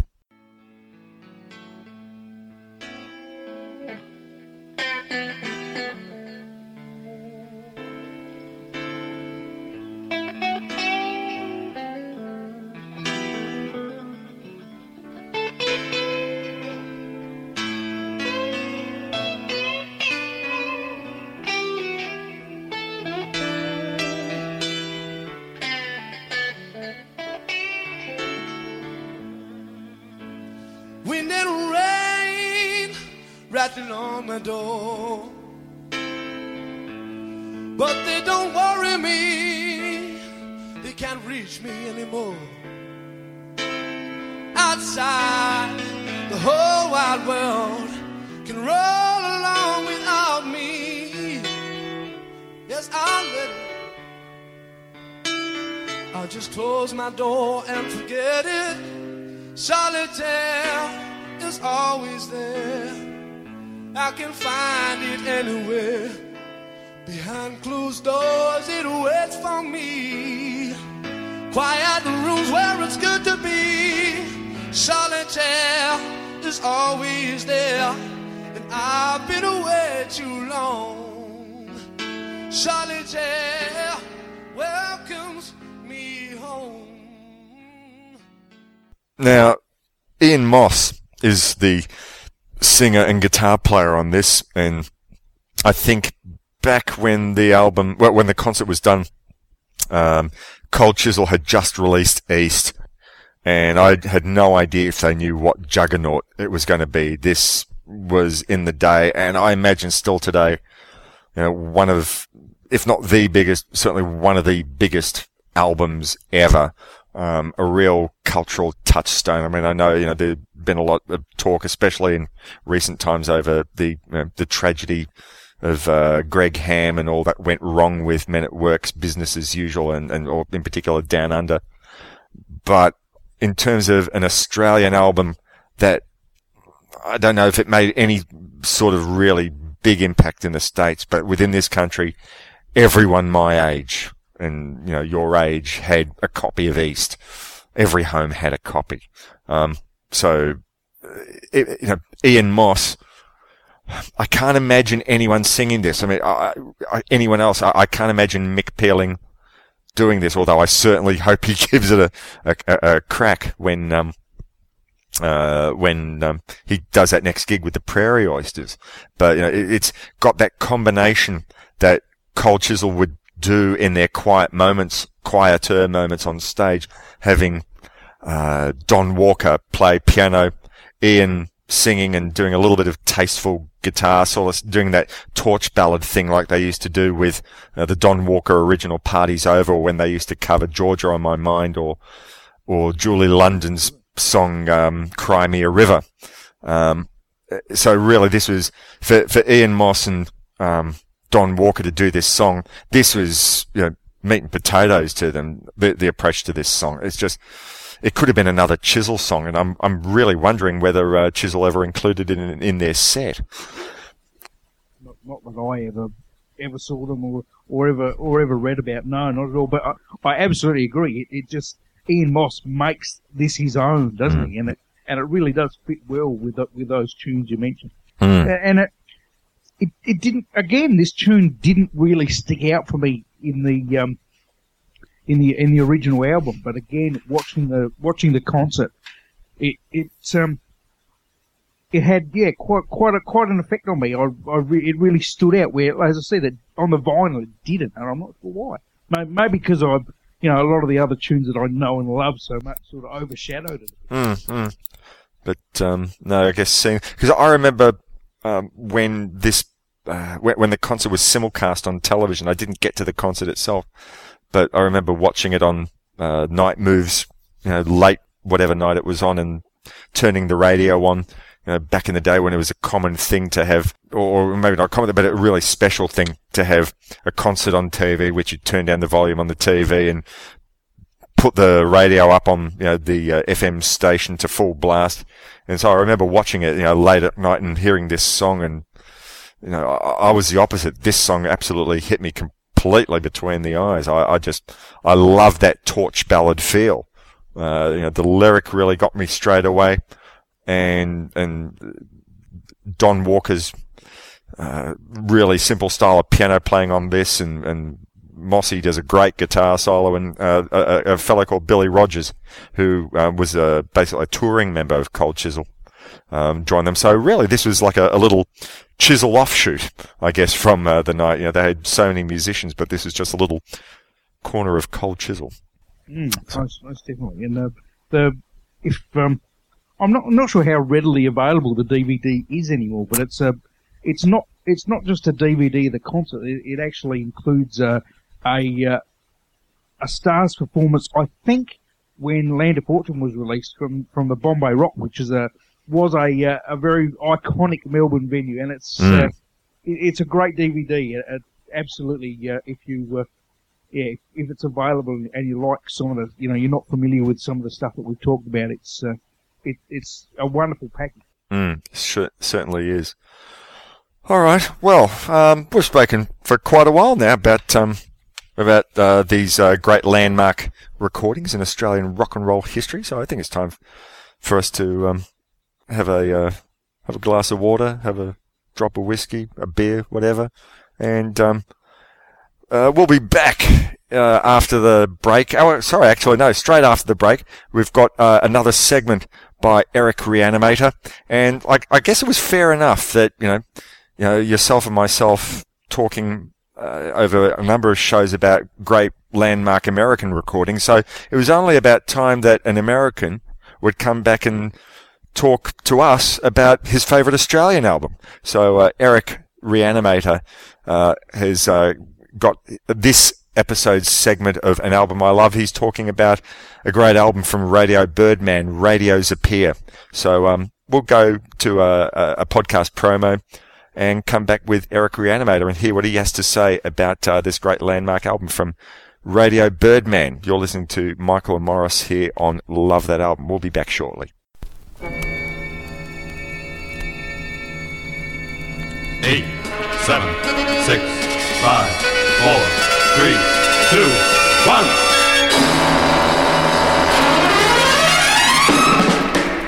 Rich thought something big was coming up. This is Terry Frost, and I want to tell you about my new podcast, The Martian Drive-In.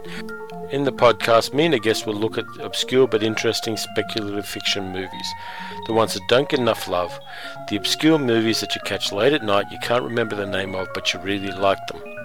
You can go to marsdrivein.blogspot.com or subscribe to the Paleo Cinema feed in iTunes. The Martian Drive-In podcast, watching the skies since 2012. Take it away, Eric, the orchestra leader. I want two. I want two, three, four.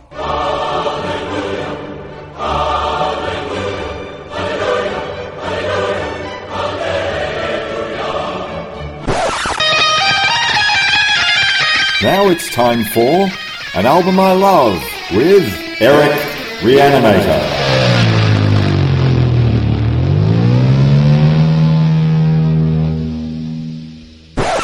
La-dee-dee, a uh, one, two, three, Eric the Reanimator.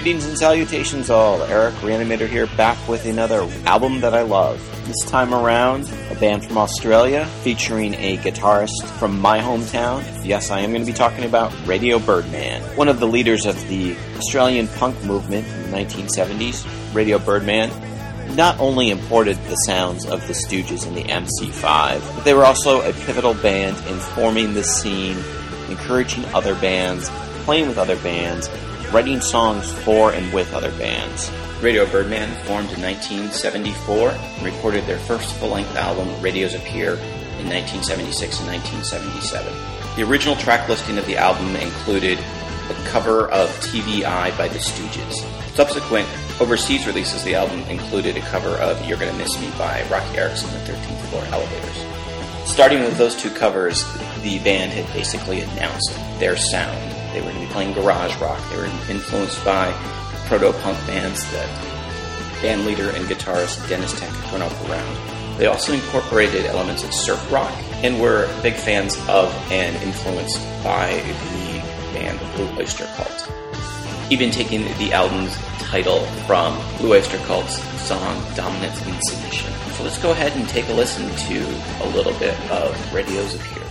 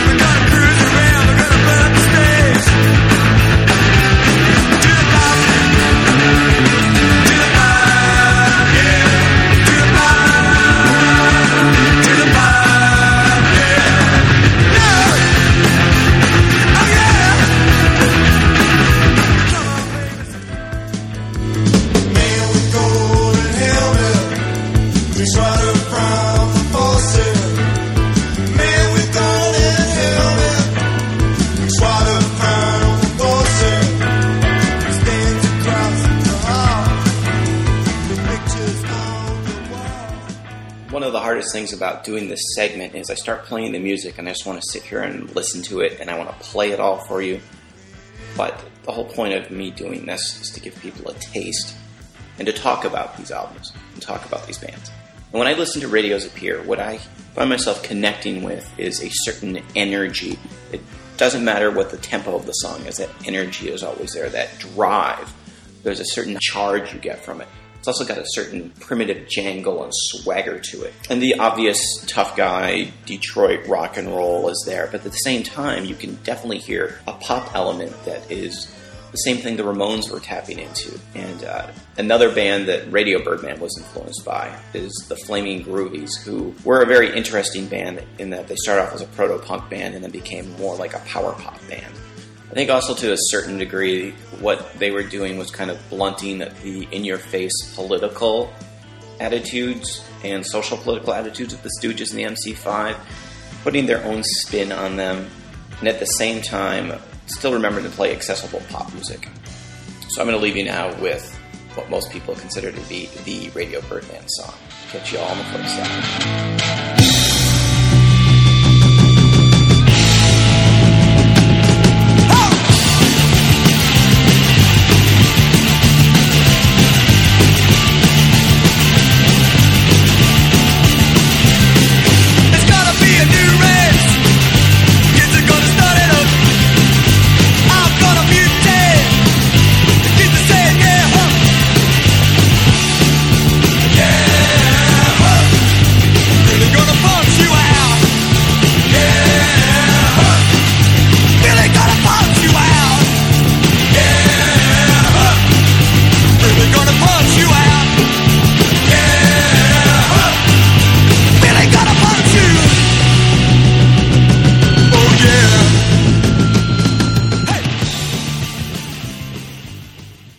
And once again, another great segment from Eric Reanimator talking there about Radio Birdman's Radios Appear album. Talk about selling ice to the Eskimos, but I guess that's what we've been doing till now, isn't it? Indeed, indeed. It's it's so great to to hear Eric talk about, um, you know, from a, a man from the other side of the world talk about an album that, that I grew up with and loved from Australia. That I, I in in in hindsight, in recent years, I, it was really quite an eye opener on on how many people from the states and from Europe knew and loved Radio Birdman. And um, Mm. at the time, you know, in the in the, the sort of you know 77, 78, I we just thought they were they were ours in Australia, and uh, yeah, I find that really fascinating. And and they again, it's you know they were a band that you know I, I thought were you know, Australia's answer to the Ramones, but they you know having a piano player made them so different. Yep. But um, yeah, fantastic album. And it's interesting that we interesting that you know we paired up uh, that segment with our show about stars because really, I mean, both great Australian bands, but both incredibly different to each other, Poles apart. And from the same time period. Yes, yes, and so different. Yeah, Mm. absolutely. And and that's an interesting thing that you make that point that that stars came along at a time where the punk movement was in its heyday, and they were they couldn't have been more removed, you know, more more rooted back in the in the early seventies. Well, I, I guess I guess basically that period of time belonged to bands like Radio Birdman, and you know, in some ways, maybe yeah, as you say, Stars would have been the odd group out in some in some ways. But I, I, I guess, well, maybe I don't know. If, it depends on the radio station that you listen to. Yeah, well, you know, in Australia there was like two two themes going at the same time, wasn't it? There was a, a traditional rock and roll that that seemed to be still, you know, stars as as you mentioned, Cold Chisel. But there was, you know, the new bands coming out of Australia were, and I guess it was similar in, in the states and in in the UK at the time. But um, yeah, it's, and I, you know, it, it was, I don't I don't recall being ostracised by my mates for liking both types of music, but Mm. You know, I, I really in you know heard other people in you know in in in London, for instance, you know, if you were you know if you loved the Clash and the Sex Pistols, you you, you wouldn't be seen dead like in Palmer, or you know. All right, so we've, um, I think we've uh, pretty much covered all that we want to talk about this evening. So it's you know, time to that part of the show where we give the um, the greetings and salutations. Anyone who you want to give a bit of a shout out to? Any podcasts that have really caught your ears, or great websites, great music websites that the uh, listeners should know about? I'm not getting too much time to do any too much of that, but I I, I wanted to mention a, um, and you can probably jump on his website, um, and I've got it here somewhere. Just it's called uh, beyerstreetarts.com.au. So it's all one word, Mm. B E Y E R Street Arts. Yep. It's, it's the website of a of a local photographer by the name of Kevin Killing. And and Kevin back in the seventies. Why does that name sound familiar? He, he was a, um, I think, a, a journalist in Sydney back in the seventies. But he, he his claim to fame in, in Adelaide was we mentioned the radio station 5KA before, and he was like their staff photographer back in the seventies. Oh wow! And he's got an exhibition of just great rock and roll photographs that he that he's taken from um, yeah bands that came to Adelaide in the seventies from all over the world. There's some iconic photographs of you know the likes of Paul McCartney and that and um, yeah he's a he's a really interesting character and just So he's the uh, the Australian Annie Leibovitz.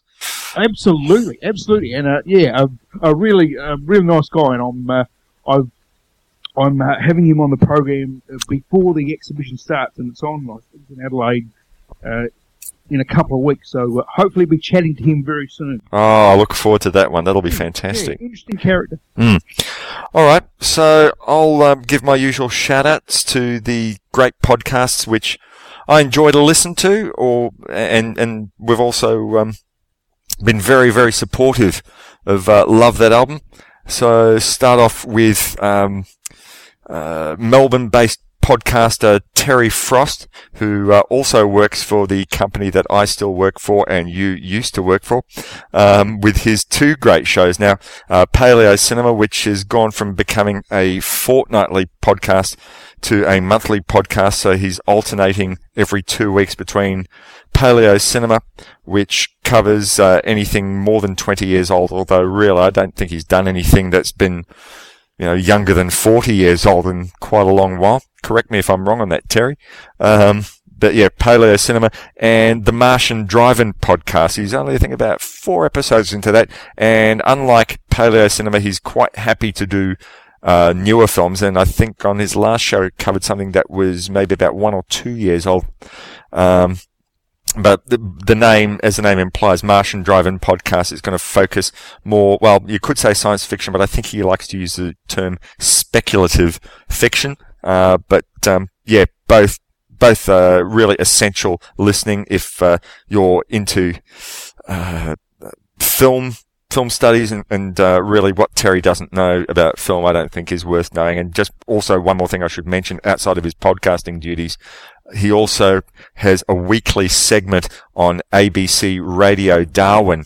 Uh, he records it in Melbourne, goes into the ABC studios in Melbourne into uh, what he calls the TARDIS, and every week he uh, gets online and speaks to the announcer, radio announcer of uh, weeknights there called uh, Ivor Cole, a really lovely bloke.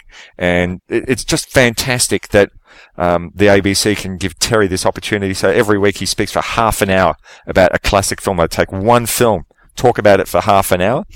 Um, and you know, this goes on air, I think every Thursday night. They record it on Friday, but it plays the following Thursday night. And I think next Thursday, at least from the time of our recording, is they're going to be talking about the Maltese Falcon. So um, that's uh, very exciting. If you can tune in to ABC Radio Darwin via the web on a Thursday night, uh, I don't know, I think about 9.30 Australian Eastern Standard Time. Uh, you get to hear some Terry Frost, but if you don't want to go to that extent, download Paleo Cinema or the Martian Drive-In podcast. Uh, other great shows, uh, Silver and Gold, The Gentleman's Guide to Midnight Cinema, the List Film podcast, uh, the Twilight Zone podcast. I've not heard as many of that as I'd like. I've heard a few though. And, um, uh, Tom there is, uh, talking about, uh, taking every episode of the podcast talking about a different episode of the Twilight Zone. Um, so, uh, if you're a fan of the Twilight Zone, as I am, it's, uh, pretty wonderful listening. Uh, the Inside Outcast, and very recently, um, they had an episode featuring VK Lin, who is uh, a regular member of the List Music podcast, which I was very graciously invited to uh, a few weeks ago. Um, and yeah, Inside Outcast, they talk about everything, you know, music, media, games, films, everything. And that's hosted by, uh, uh, Brandy and Evil Dave Jacola. So, uh, give them a bit of a check out. Better in the Dark, featuring, uh, Thomas and Derek. Thomas was, uh, on the recent Love That Album show covering Ben Folds, uh, album Songs for Silverman um, some show. I don't know if you've heard of it. Uh, sitting in a bar in Adelaide. What do you know about that one?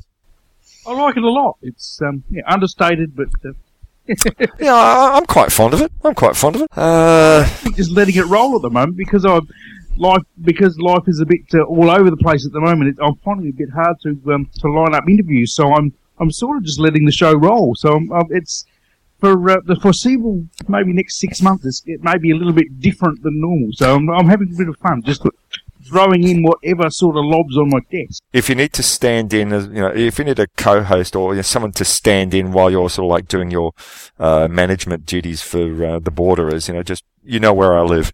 Uh, of course, sitting sitting in a bar in Melbourne doesn't quite have the same ring, though, does it? We, we need to do one. We I enjoyed the the uh, the the one we did about our, uh, our favourite drummers a while back. So we we need to uh, come up with another theme. I think we will. Um, and I'm going to mention a couple of websites that I've come across. They're not uh, podcasts, although I think actually there might be a podcast associated with one of these websites. Um, and I've got a link to these from uh, Eric Reanimator's blog site.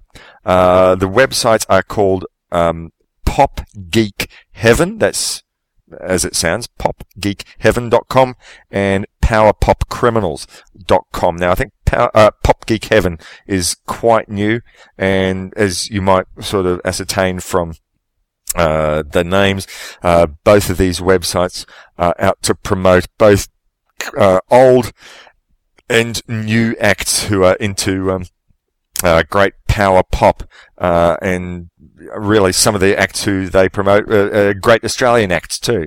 Um, so um, I, I'm not sure actually whether I've seen whether there's Michael Carpenter has had anything on um, on their website, but you know he's you know, probably one of my favourite local power pop acts. But if you really like, you know, strong pop with a, uh, you know, a, a bit of a, a bit of a rock out, but with some great melodic feel, then um, these websites are for you. And um, yeah, go check them out. There's a, a lot of resources on there. Um, I'm really quite taken with them, but there's a lot on there, so a lot for uh, myself to explore and your good selves out there if uh, you're into power pop music.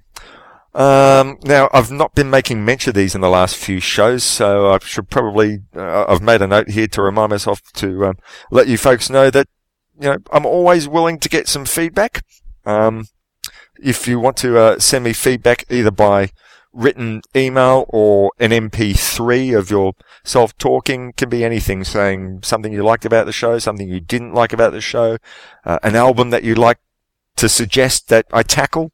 Um, always want to take that sort of stuff on. So you can send an email to rrrkitchen at yahoo.com.au. I should probably put like a love that album email address, but this is a, my email address I've been using for years. I don't need another one to go checking over. Good Lord. Um, so rrrkitchen at yahoo.com.au. You can go to the Facebook page, which I finally worked out how to put the name of the, uh, uh, of the show in the URL. So if you go to www.facebook.com slash groups slash love that album, then you should find your way. Now it's a closed group. Uh, I made it sort of that way because, you know, a couple of the other, uh, Facebook film groups that I've been on has seen some, uh, interesting material. So just in case anyone wanted to put some interesting pictures on the Love That Album Facebook page, I thought, well, let's keep it a closed group. Um, so people can do that sort of thing, you know, pictures of groupies or whatever. I don't know. That's your call. Um, so, but yes, if you uh, make a request to join the group, no problem. I'll um, I'll let you on if you want to talk about music related things. Um, or you can go to the website lovethatalbum.blogspot.com. I used to write articles there. Pretty much now it's just a repository to let people that the new episodes of the podcast are up. But it's another place you can go check out, and you can l- listen to streaming if you don't want to download it uh, directly. And if you do choose to download it directly, uh, presuming you haven't already done it for this episode or previous episodes, you can get it off iTunes by searching for "Love That Album" all one word. I think that pretty much covers it. Oh, look, I might give you a little bit of a heads up for um, what's coming up over the next few weeks. I don't normally do this, but some um, uh, some really good shows I'm looking forward to uh, putting together over the next few weeks. So the next one, uh, which I will probably have up, hopefully all going well in the next couple of weeks, uh, I'll be hosting with a guy who I'm really thrilled to uh, have on the program with me. If you live in Australia, you won't need any introduction to who he is. I'm talking about Brian Nankervis, host of Rock Quiz. Um, he's a very, very busy man, but when I sent him an email telling him about the podcast, um, I was so thrilled that he said, sounds like a fantastic thing to, um, uh, get together with someone and talk about music that I love. Uh, and you know, that's pretty much what he's made a living out of doing on the Rock Quiz program. If you live in America and don't know what this Rock Quiz thing is, then uh, just go to sbs.com.au forward slash rock quiz and find out all about it. It's basically like, uh, you know, rock trivia quiz, uh, done at an iconic pub in Melbourne called the Esplanade Hotel.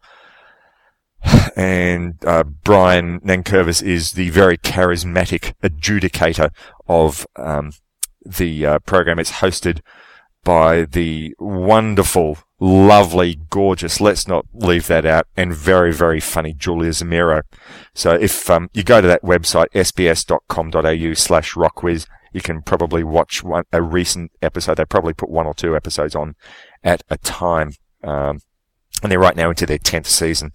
So I recommend that you search them out. But it'll be great. Brian Nankervis will be on the next Love That Album episode talking about an album that he's very, very much in love with and has been since the early 70s. Uh, the Byrds' Sweetheart of the Rodeo.